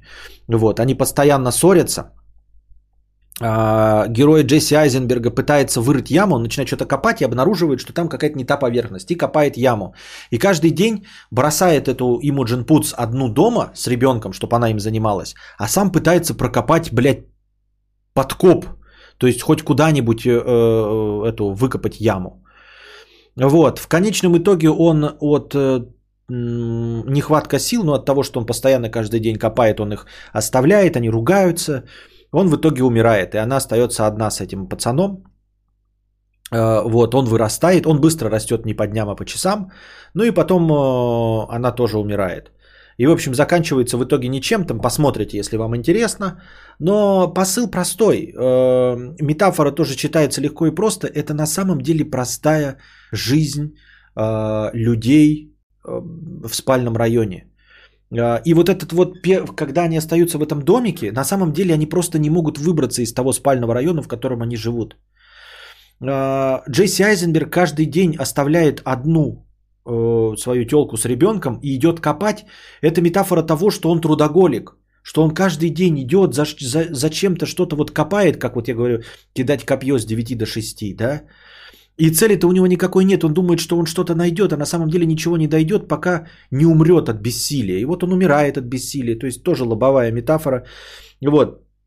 И он как трудоголик с ней э, ну, ссорится, уходит каждый день на работу и оставляет ее одну с ребенком. У нее вот это вот тоже кукуха едет, что она с одна с ребенком. Ребенок этот, навязанный им, очевидно, э, метафора того, что э, они родили ребенка, не будучи к нему готовыми. То есть как бы общество им навязало, и там прямо же сказано, вот когда они коробку с ребенком находят, типа Э, мы вас отпустим, когда вырастет этот ребенок. Ну, тоже читается же прямиком, да? То есть два, парень с девушкой, она внезапно беременеет, и они остаются вместе из-за того, что у них есть ребенок. То есть им будет дарована свобода, как только они вырастят этого ребенка. То есть огромное количество семей так и строится, когда парень с девушкой действительно друг друга не любят, просто трахаются, а, ну, получают удовольствие, а потом беременеют и решают, что из-за ребенка они должны жить вместе и лишаются этой свободы, и семья их несчастлива, потому что они друг друга не любят. И вот они и ребенка не любят, потому что он их крест, который они обязаны нести, как якорь, который их сдерживает. То есть из-за того, что у них нет свободы каждого друг от друга, из-за этого ребенка они и ребенка не любят. И ребенок вырастает монстром, там как бы монстром в прямом смысле, да, но мы понимаем, что он монстром-то вырос, потому что они друг друга не любят, и они его таким вырастили, потому что из-за него они считают его виноватым э, в том, что они... Э, заперты где-то, что они лишены свободы. То есть все читается легко и просто. А, вот. Но это довольно банально и приводит, вот, ну, то есть все, все видно, все на, на поверхности. И как бы посыла-то никакого нет. То есть э, это просто очень печальная картинка с плохим концом. А, если ты рисуешь притчу, надо как будто в конце дать, ну не то чтобы надежду, а либо ты прямо да, рисуешь. Вот есть э, еще прекрасный фильм на эту же тему с Леонардо Ди Каприо и эм, Кейт Уинслет. Да, с темами самыми из э, «Титаника». Они сыграли в блестящей драме, э, где они старше на 20 лет. Кейт Уинслет, вот, кстати, прекрасный образчик того, как женщина через 20 э, с годами становится только лучше. И они играют семейную пару в золотой век США в 50-х годах. Вот. И вот у них тоже проблемы. Он ну, на работе постоянно, они деньги зарабатывают, они ссорятся, потом они аборт делают. Вот такая тоже тяжелая семейная драма. Но она показывает ту же самую абсолютно ситуацию, но прямым текстом. То есть вот ты, если хочешь высказаться, да, то вот прямым текстом. А здесь как бы такой артхаус, мы такие заигрываем вам, показываем как будто бы фантастику, но мы все с вами понимаем, вот такие, знаешь, такие, не, э, бывают подмигивания, когда ты такой, блядь, на что они намекают? А тут прямо жирные такие подмигивания, вот такие, мы с вами показываем вивариум, как будто бы их кто-то там запер, как будто бы коробку с ребенком, и когда они вырастят, их отпустим. Да мы же с вами понимаем. Вот ты же понял, что это метафора? Ну, ты такой смотришь, ну и что? Ну окей, вот если ты все это придумал, да, для того, чтобы показать такую метафору, а, то для чего ты нам вот это делаешь в таком виде? Обычно э, авторы прибегают к фантастике, прибегают к притчивости и вот таким метафорам, когда они не могут сказать что-то прямо. То есть, либо их мысль настолько оригинальна, что она будет не принята обществом, либо они критикуют таким образом власть, да, ну то есть их могут взять за жопу. Вот, тогда люди, э, собственно, э, пишут что-то типа э, фермы домашних животных, как этот Джордж Оруэлл, когда он э, в виде фермы, в виде сказочки, на самом деле описывает политическую систему и критикует э, вообще власть. Да? Ну и то есть он такой типа, в виде сказочки я такой дурачок, все все понимают, но он как бы показывает картинку и к чему это может привести. То есть вот это э, таким вот образом он критикует. А здесь критикуются семейные ценности, мы все с вами понимаем к чему. Ну так а ты что хотел сказать-то? Что ты в итоге хотел сказать? Сказка про слоника вчерашняя. Да. А, то есть вот понятно, да, что слоники приведены в пример, чтобы не получить по забралу. Спрашивается, а здесь для чего?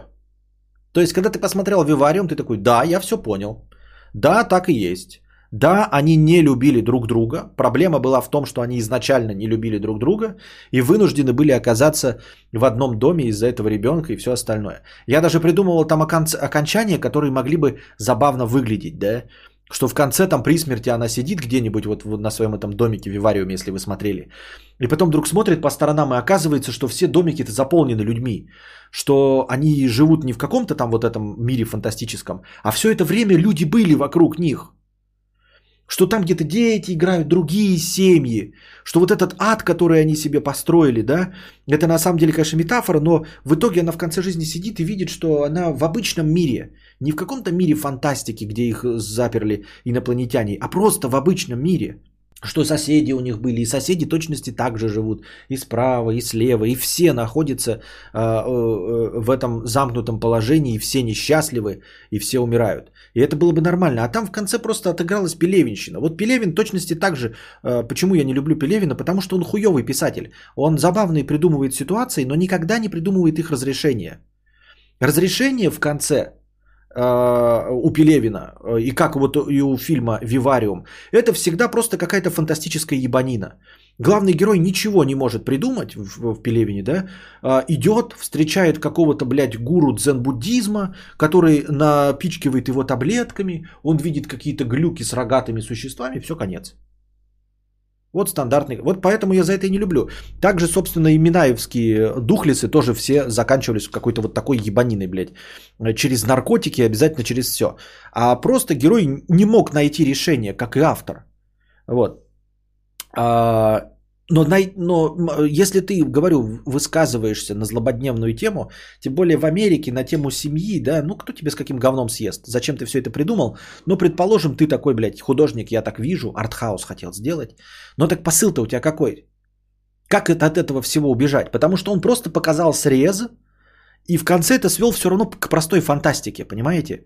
То есть вот это все была метафора показана, но она не отыгралась. Просто в конце все закончилось. Типа, да, это и была фантастика. И даже вот в конце, последнее, там, когда этот ребенок садится на место другого, э, не курьера, а как этого, клерка, это все равно все отсылки к тому, что они э, э, уродили еще одного такого же клерка-монстра. Это все читается, но ну и что? Ну и зачем? Причем, говорю, посыл-то можно любой выдать, не обязательно придумывать там какое-то новое решение. Но ты нам скажи, это неправильно.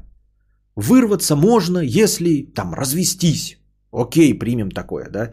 Или наоборот, это неправильно, нужно, значит, всем сплотиться и стать, наконец, настоящей семьей, даже если вы а, были ею вынуждены. Вот, прекрасное решение.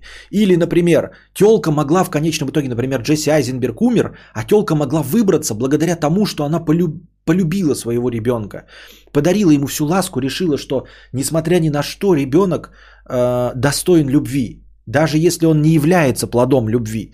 И вот она такая его полюбила, начала там заниматься, и благодаря этому вырвалась. Такой посыл. Ну или какие-нибудь, говорю, отрицательные посылы, да, что вот. Ну, а там просто ничего нет, срез, а потом фантастика в конце. Ну и, блядь, и бись конем. Что хотел сказать, непонятно. Смотрел ли ты «Дьявол э, всегда э, здесь» от Netflix? Не, не смотрел. Возможно, уже был на кинобреде, просто пупс и прошляпил. Не, не было, не было, я не смотрел. Это сериал?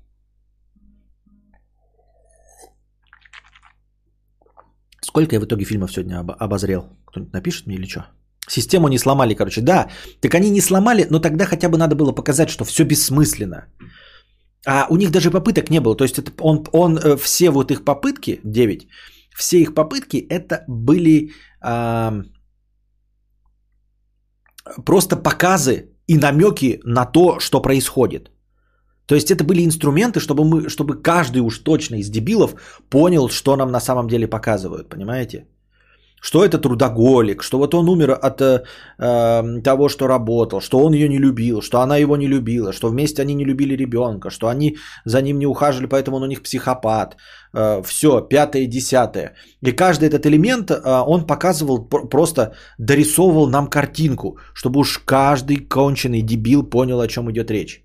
И когда каждый конченый дебил понял, о чем идет речь, фильм закончился. Никакого решения. Говорю, даже если нам показали, что типа вот они в итоге побежали и покончили все с собой, там, но не одобряю, конечно, или попытались хоть что-то сделать и в итоге не смогли вырваться. Не, ничего не произошло. Просто ничего не произошло. Пока что больше всего понравился с 2020, но кто я, вот и, и решил спросить. Это фильм, да, в итоге? А, фильм, фильм. Нет, не смотрел. Дьявол всегда здесь. Что-то знакомое, блядь. Дьявол всегда здесь. Такое название, как будто корейское говно какое-то. Ты довод посмотрел или нет? Где его посмотрю? Нет, не смотрел. Довод не смотрел. Так, что у нас тут? Ин, Кровавый четверг я сказал. Калибри. Вивариум, Кровавый форсаж. Ну, давайте закончим до десяточки, да, чтобы 10 было фильмов сегодня по, по обсуж, обсужденных. А, Всем известный, но если вы его, конечно, не смотрели, то да, тут обязательно всем смотреть «Эффект бабочки». А Вот э, прекраснейший фильм с Иштоном, э, э, Иштоном, Сетан, э, Эш, Иштон, Аштон, Итан, Эш- Эштон Кучер, вот. Э, Тогда он еще был Эштоном э, Качером, ну теперь он Эштон Кучер, конечно. Эм, Фантастический э, культовый фильм, прекрасный, несмотря на все недостатки, которые обнаруживаются с годами, это все еще классный фильм. Эффект бабочки.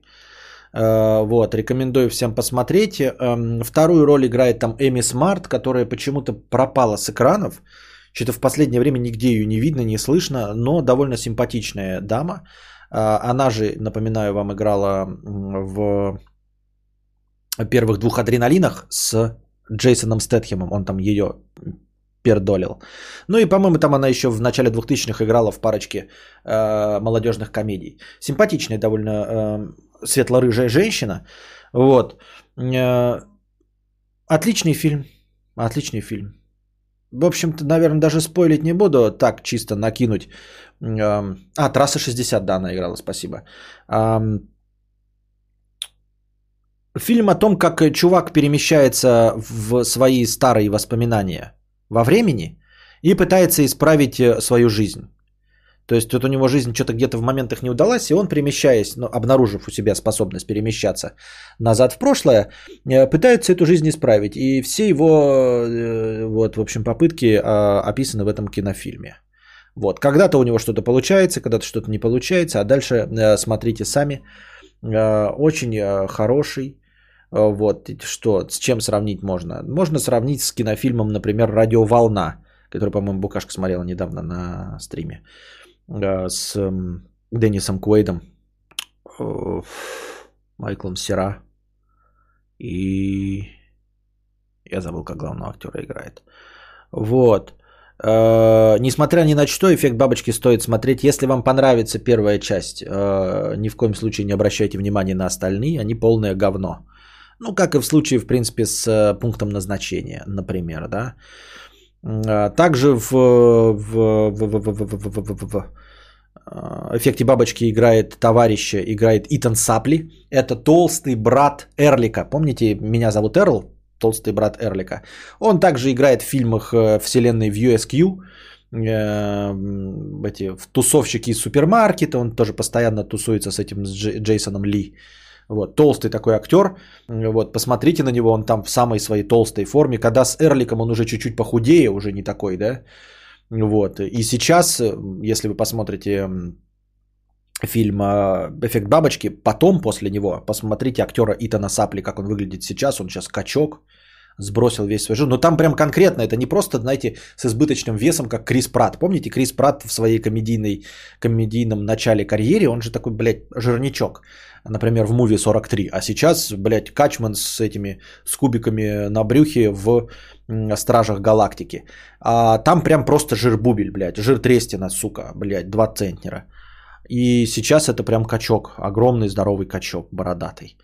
Вот, ну посмотрите на него. А, и он же еще играет в американской истории X тоже. Скинхеда, здорового, толстого, жирного.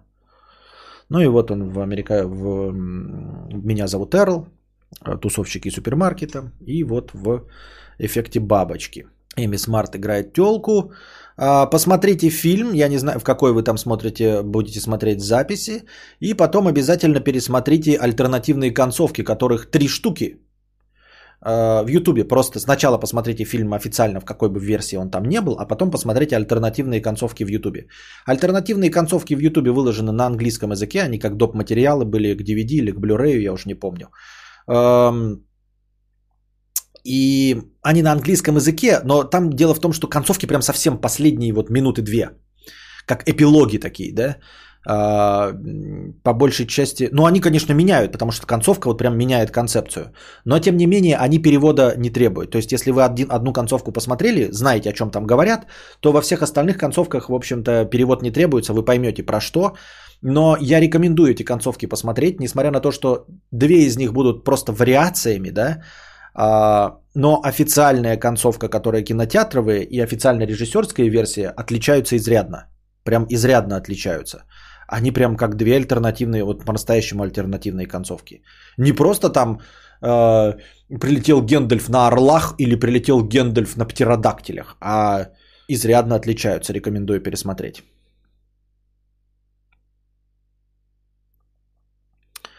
А как тогда называется фильм, где в прошлом раздавили бабочку? А этот фильм называется, он поставлен по, по Герберту Уэлсу, по-моему. И почему-то он провальный, но когда я его смотрел, он мне понравился. Как же он-то называется, блядь? Что-то там со временем, э, разлом во времени... Нет. Развал. Блядь, как же он называется? Сука, так и не вспомню, но у него оценка низкая, он провальный был. Э, это фантастика была когда они действительно, они там отправлялись в прошлое, прямо в динозавровый период. И вот оттуда... И грянул гром, точно, точно, и грянул гром, спасибо. Да, вот и грянул гром. Кстати, надо мне его записать, я бы пересмотрел его. Несмотря на то, что официально он считается днищем, я бы пересмотрел и грянул гром. Вот. О, Крис Пратт в парках и зонах отдыха, сейчас смотрю его как раз. Но там еще такой нормальный, ну, ну как бы жирноватый такой, без фо... как я. Нет, получше, конечно. Но в Стражах Галактики-то вообще сок мужчина. Э, я помню из книги только, что там после проеба с птеродактилями зеленым воздухом дышали. Ну вот, и грянул гром, он про он экранизация книги, да, но по сути дела он описывает эффект бабочки гораздо лучше. Тут не совсем эффект бабочки, но тоже такой. Просто название классное, эффект бабочки. Ну вот, мы сегодня обозрели 10 э, фильмов, 2 часа 35 минут. Я думаю, получилось что? Правильно, неплохо. Вот. Да? Да. Надеюсь, вам понравился сегодняшний подкаст. Кинобред. У нас еще есть куча фильмов, которые стоят. Может быть, на следующей неделе я еще один кинобред проведу. Уже, уже по просмотрам. Мы будем дальше попытаться делать их регулярнее, потому что фильмы я в последнее время смотрю, пересматриваю и все остальное. Надеюсь, вам понравился. Приходите завтра, накидывайте настроение. Вот настроение меньше, чем на обычном. А, приходите завтра, накидывайте межподкасты, подкастовое настроение. А, а что там, донаты были какие-нибудь по кино? Может, я что-то не смотрел. А, Костя, наверное, спрашивали, извини, если что, но ждешь ли ты премьеры Дюны от Вильнева?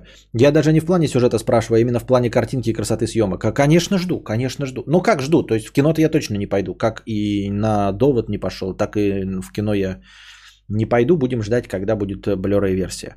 Естественно, с удовольствием посмотрю. Я поклонник экранизации. Я не считаю, что экранизации хуже. А единственная экранизация, которые значительно хуже, это экранизации пидораса э, конченного Кубрика. Никто, кроме Кубрика, такой хуйней не страдал больше, поэтому я всегда понимаю, э, что режиссер видит по-другому. Смотрел как-то американский пирог с мамой давно еще. Она под впечатлением стала трахаться с моим другом. Вот так фильмы меняют жизни. Теперь мой друг меня троллит и заставляет лизать ему коки, пока он дребеденит мою мать. Так, понятно, все, очень интересно. На тему кинобреда, мистер Мистер, э, простыня текста на, на тему кинобреда. Ну ладно. Вот есть телек 65 дюймов, 4К, XDR, Ambilight, звук 7.1, Atmos. Когда только купил, радовался как ребенок. Э, один год, но в последнее время словил себя на мысли, что вообще не смотрю кино. Максимум игрушку какую-то сингловую пройду, коих сейчас э, хороших выходит две штуки в год. Да, перед сном ютубчик, а про эфир вообще молчу. Антенна не подведена. До этого был неплохой проектор, но в связи с переездом вынужден был продать. Было 4 года назад. И вот, сидя в очередной раз вечерком под твоими стримами, листая Авито, наткнулся на проектор Epson 5300 за 20 тысяч у себя в городе. Это самая дешевая цена э, Авито по РФ. Соотношение цена-характеристики сказка. Из ностальгических чувств решил взять. Еще заказал на Алике полотно на 100 дюймов за полторы тысячи. Совершенно не понимаю, э, зачем и почему ты это сделал, мистер Мистер, при телевизоре в 65 дюймов. Ну реально, блядь. При телевизоре в 65 дюймов ты охуел просто. Я сейчас опять посмотрел, почему на этот экран, потому что у меня 32-дюймовый монитор и второй 32-дюймовый монитор. И я понимаю, что это вот-вот они два монитора, и это вот, блядь, нахуя? Ну, то есть, э, лучше тебе проектор сделал, только если бы ты на улице смотрел. Блять, реально, после 65-дюймового телевизора с HDR и в 4К, реально, вот что ты хочешь получить от прожектора? Я не знаю. Но согласитесь, ну 65 дюймов, ребят. 65 дюймов, я тебе телек поставлю, мне будет очень нравиться. Вот. То, что у тебя нет эфирной сетки вещания, она вообще нахуй не нужна. А, мы думаем, что я, наверное, в этом году не буду платить за триколор. Мы его не смотрим. При этом у меня стоит Xiaomi приемник, и там все прекрасно. То есть э, жена смотрит там э, видеоблогера известного, просто запускает на телевизоре, да. Я на Netflix там смотрю киношки. А, YouTube смотрим, там, например, мультики «Что, где, когда» и все остальное, в записи, в записи «Что, где, когда» с официальных сайтов. Зачем эфирное вещание нужно, я тоже не понимаю. Документалки прекрасно есть в ОККО, Кинопоиск HD и все что угодно, на Netflix точности также. Поэтому э, телевизор – это не про эфирное вещание. Сам по себе экран телевизора не про эфирное вещание. То, что если у вас нет антенны подведенной, это норма. Все хорошо с вами, все прекрасно, и ок, не нравится вам э, смотреть телевизор, который навязывает вам расписание. Ну не смотрите, пожалуйста. При этом сам по себе телевизор прекрасный источник поглощения контента. В прожекторе разрешение хуй, да.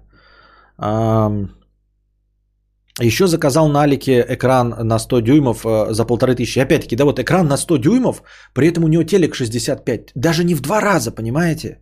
Разница даже не в два раза. Ну хорошо, 20 тысяч рублей э, это окей. Просто я не знаю, что за Epson 5300, но не более Full HD, Full HD же он будет, 100 пудов. Какой же это кайф? Да, картинка не такая, как на телеке, всего лишь Full HD и черный, не черный, и контраст не такой, но как же насрать, когда экран 2 метра шириной? А, у тебя есть помещение, в котором ты смотришь 2, 2 э, метра шириной экран? Просто чтобы 2 метра смотреть, нужно же дально. Вот я сижу вот 65 дюймов, но я не могу увидеть края. Мне нужно оттолкнуться, чтобы увидеть 65-сантиметровый телек, дюймовый. Вот я сейчас смотрю, да, край монитора, край монитора. Нет, э, я не, не получу кайф. Мне нужно упереться в стенку. В стенку моей маленькой комнаты. И это будет 65 дюймов. Ты говоришь 2 метра. Я 2 метра здесь в комнате даже посмотреть не могу. Просто не могу. Зал больше, но пространство там не больше. Потому что телек будет висеть по, уз, по узкой стороне. И диван съедает. Тумбы съедают. Все. И поэтому... Ну хер ли, вот, вот это как вот у меня 32-дюймовый, я вот так вот поставлю, блядь, буду башкой мотать. В чем прикол? У нас 3 метра почти шириной, но комната очень большая.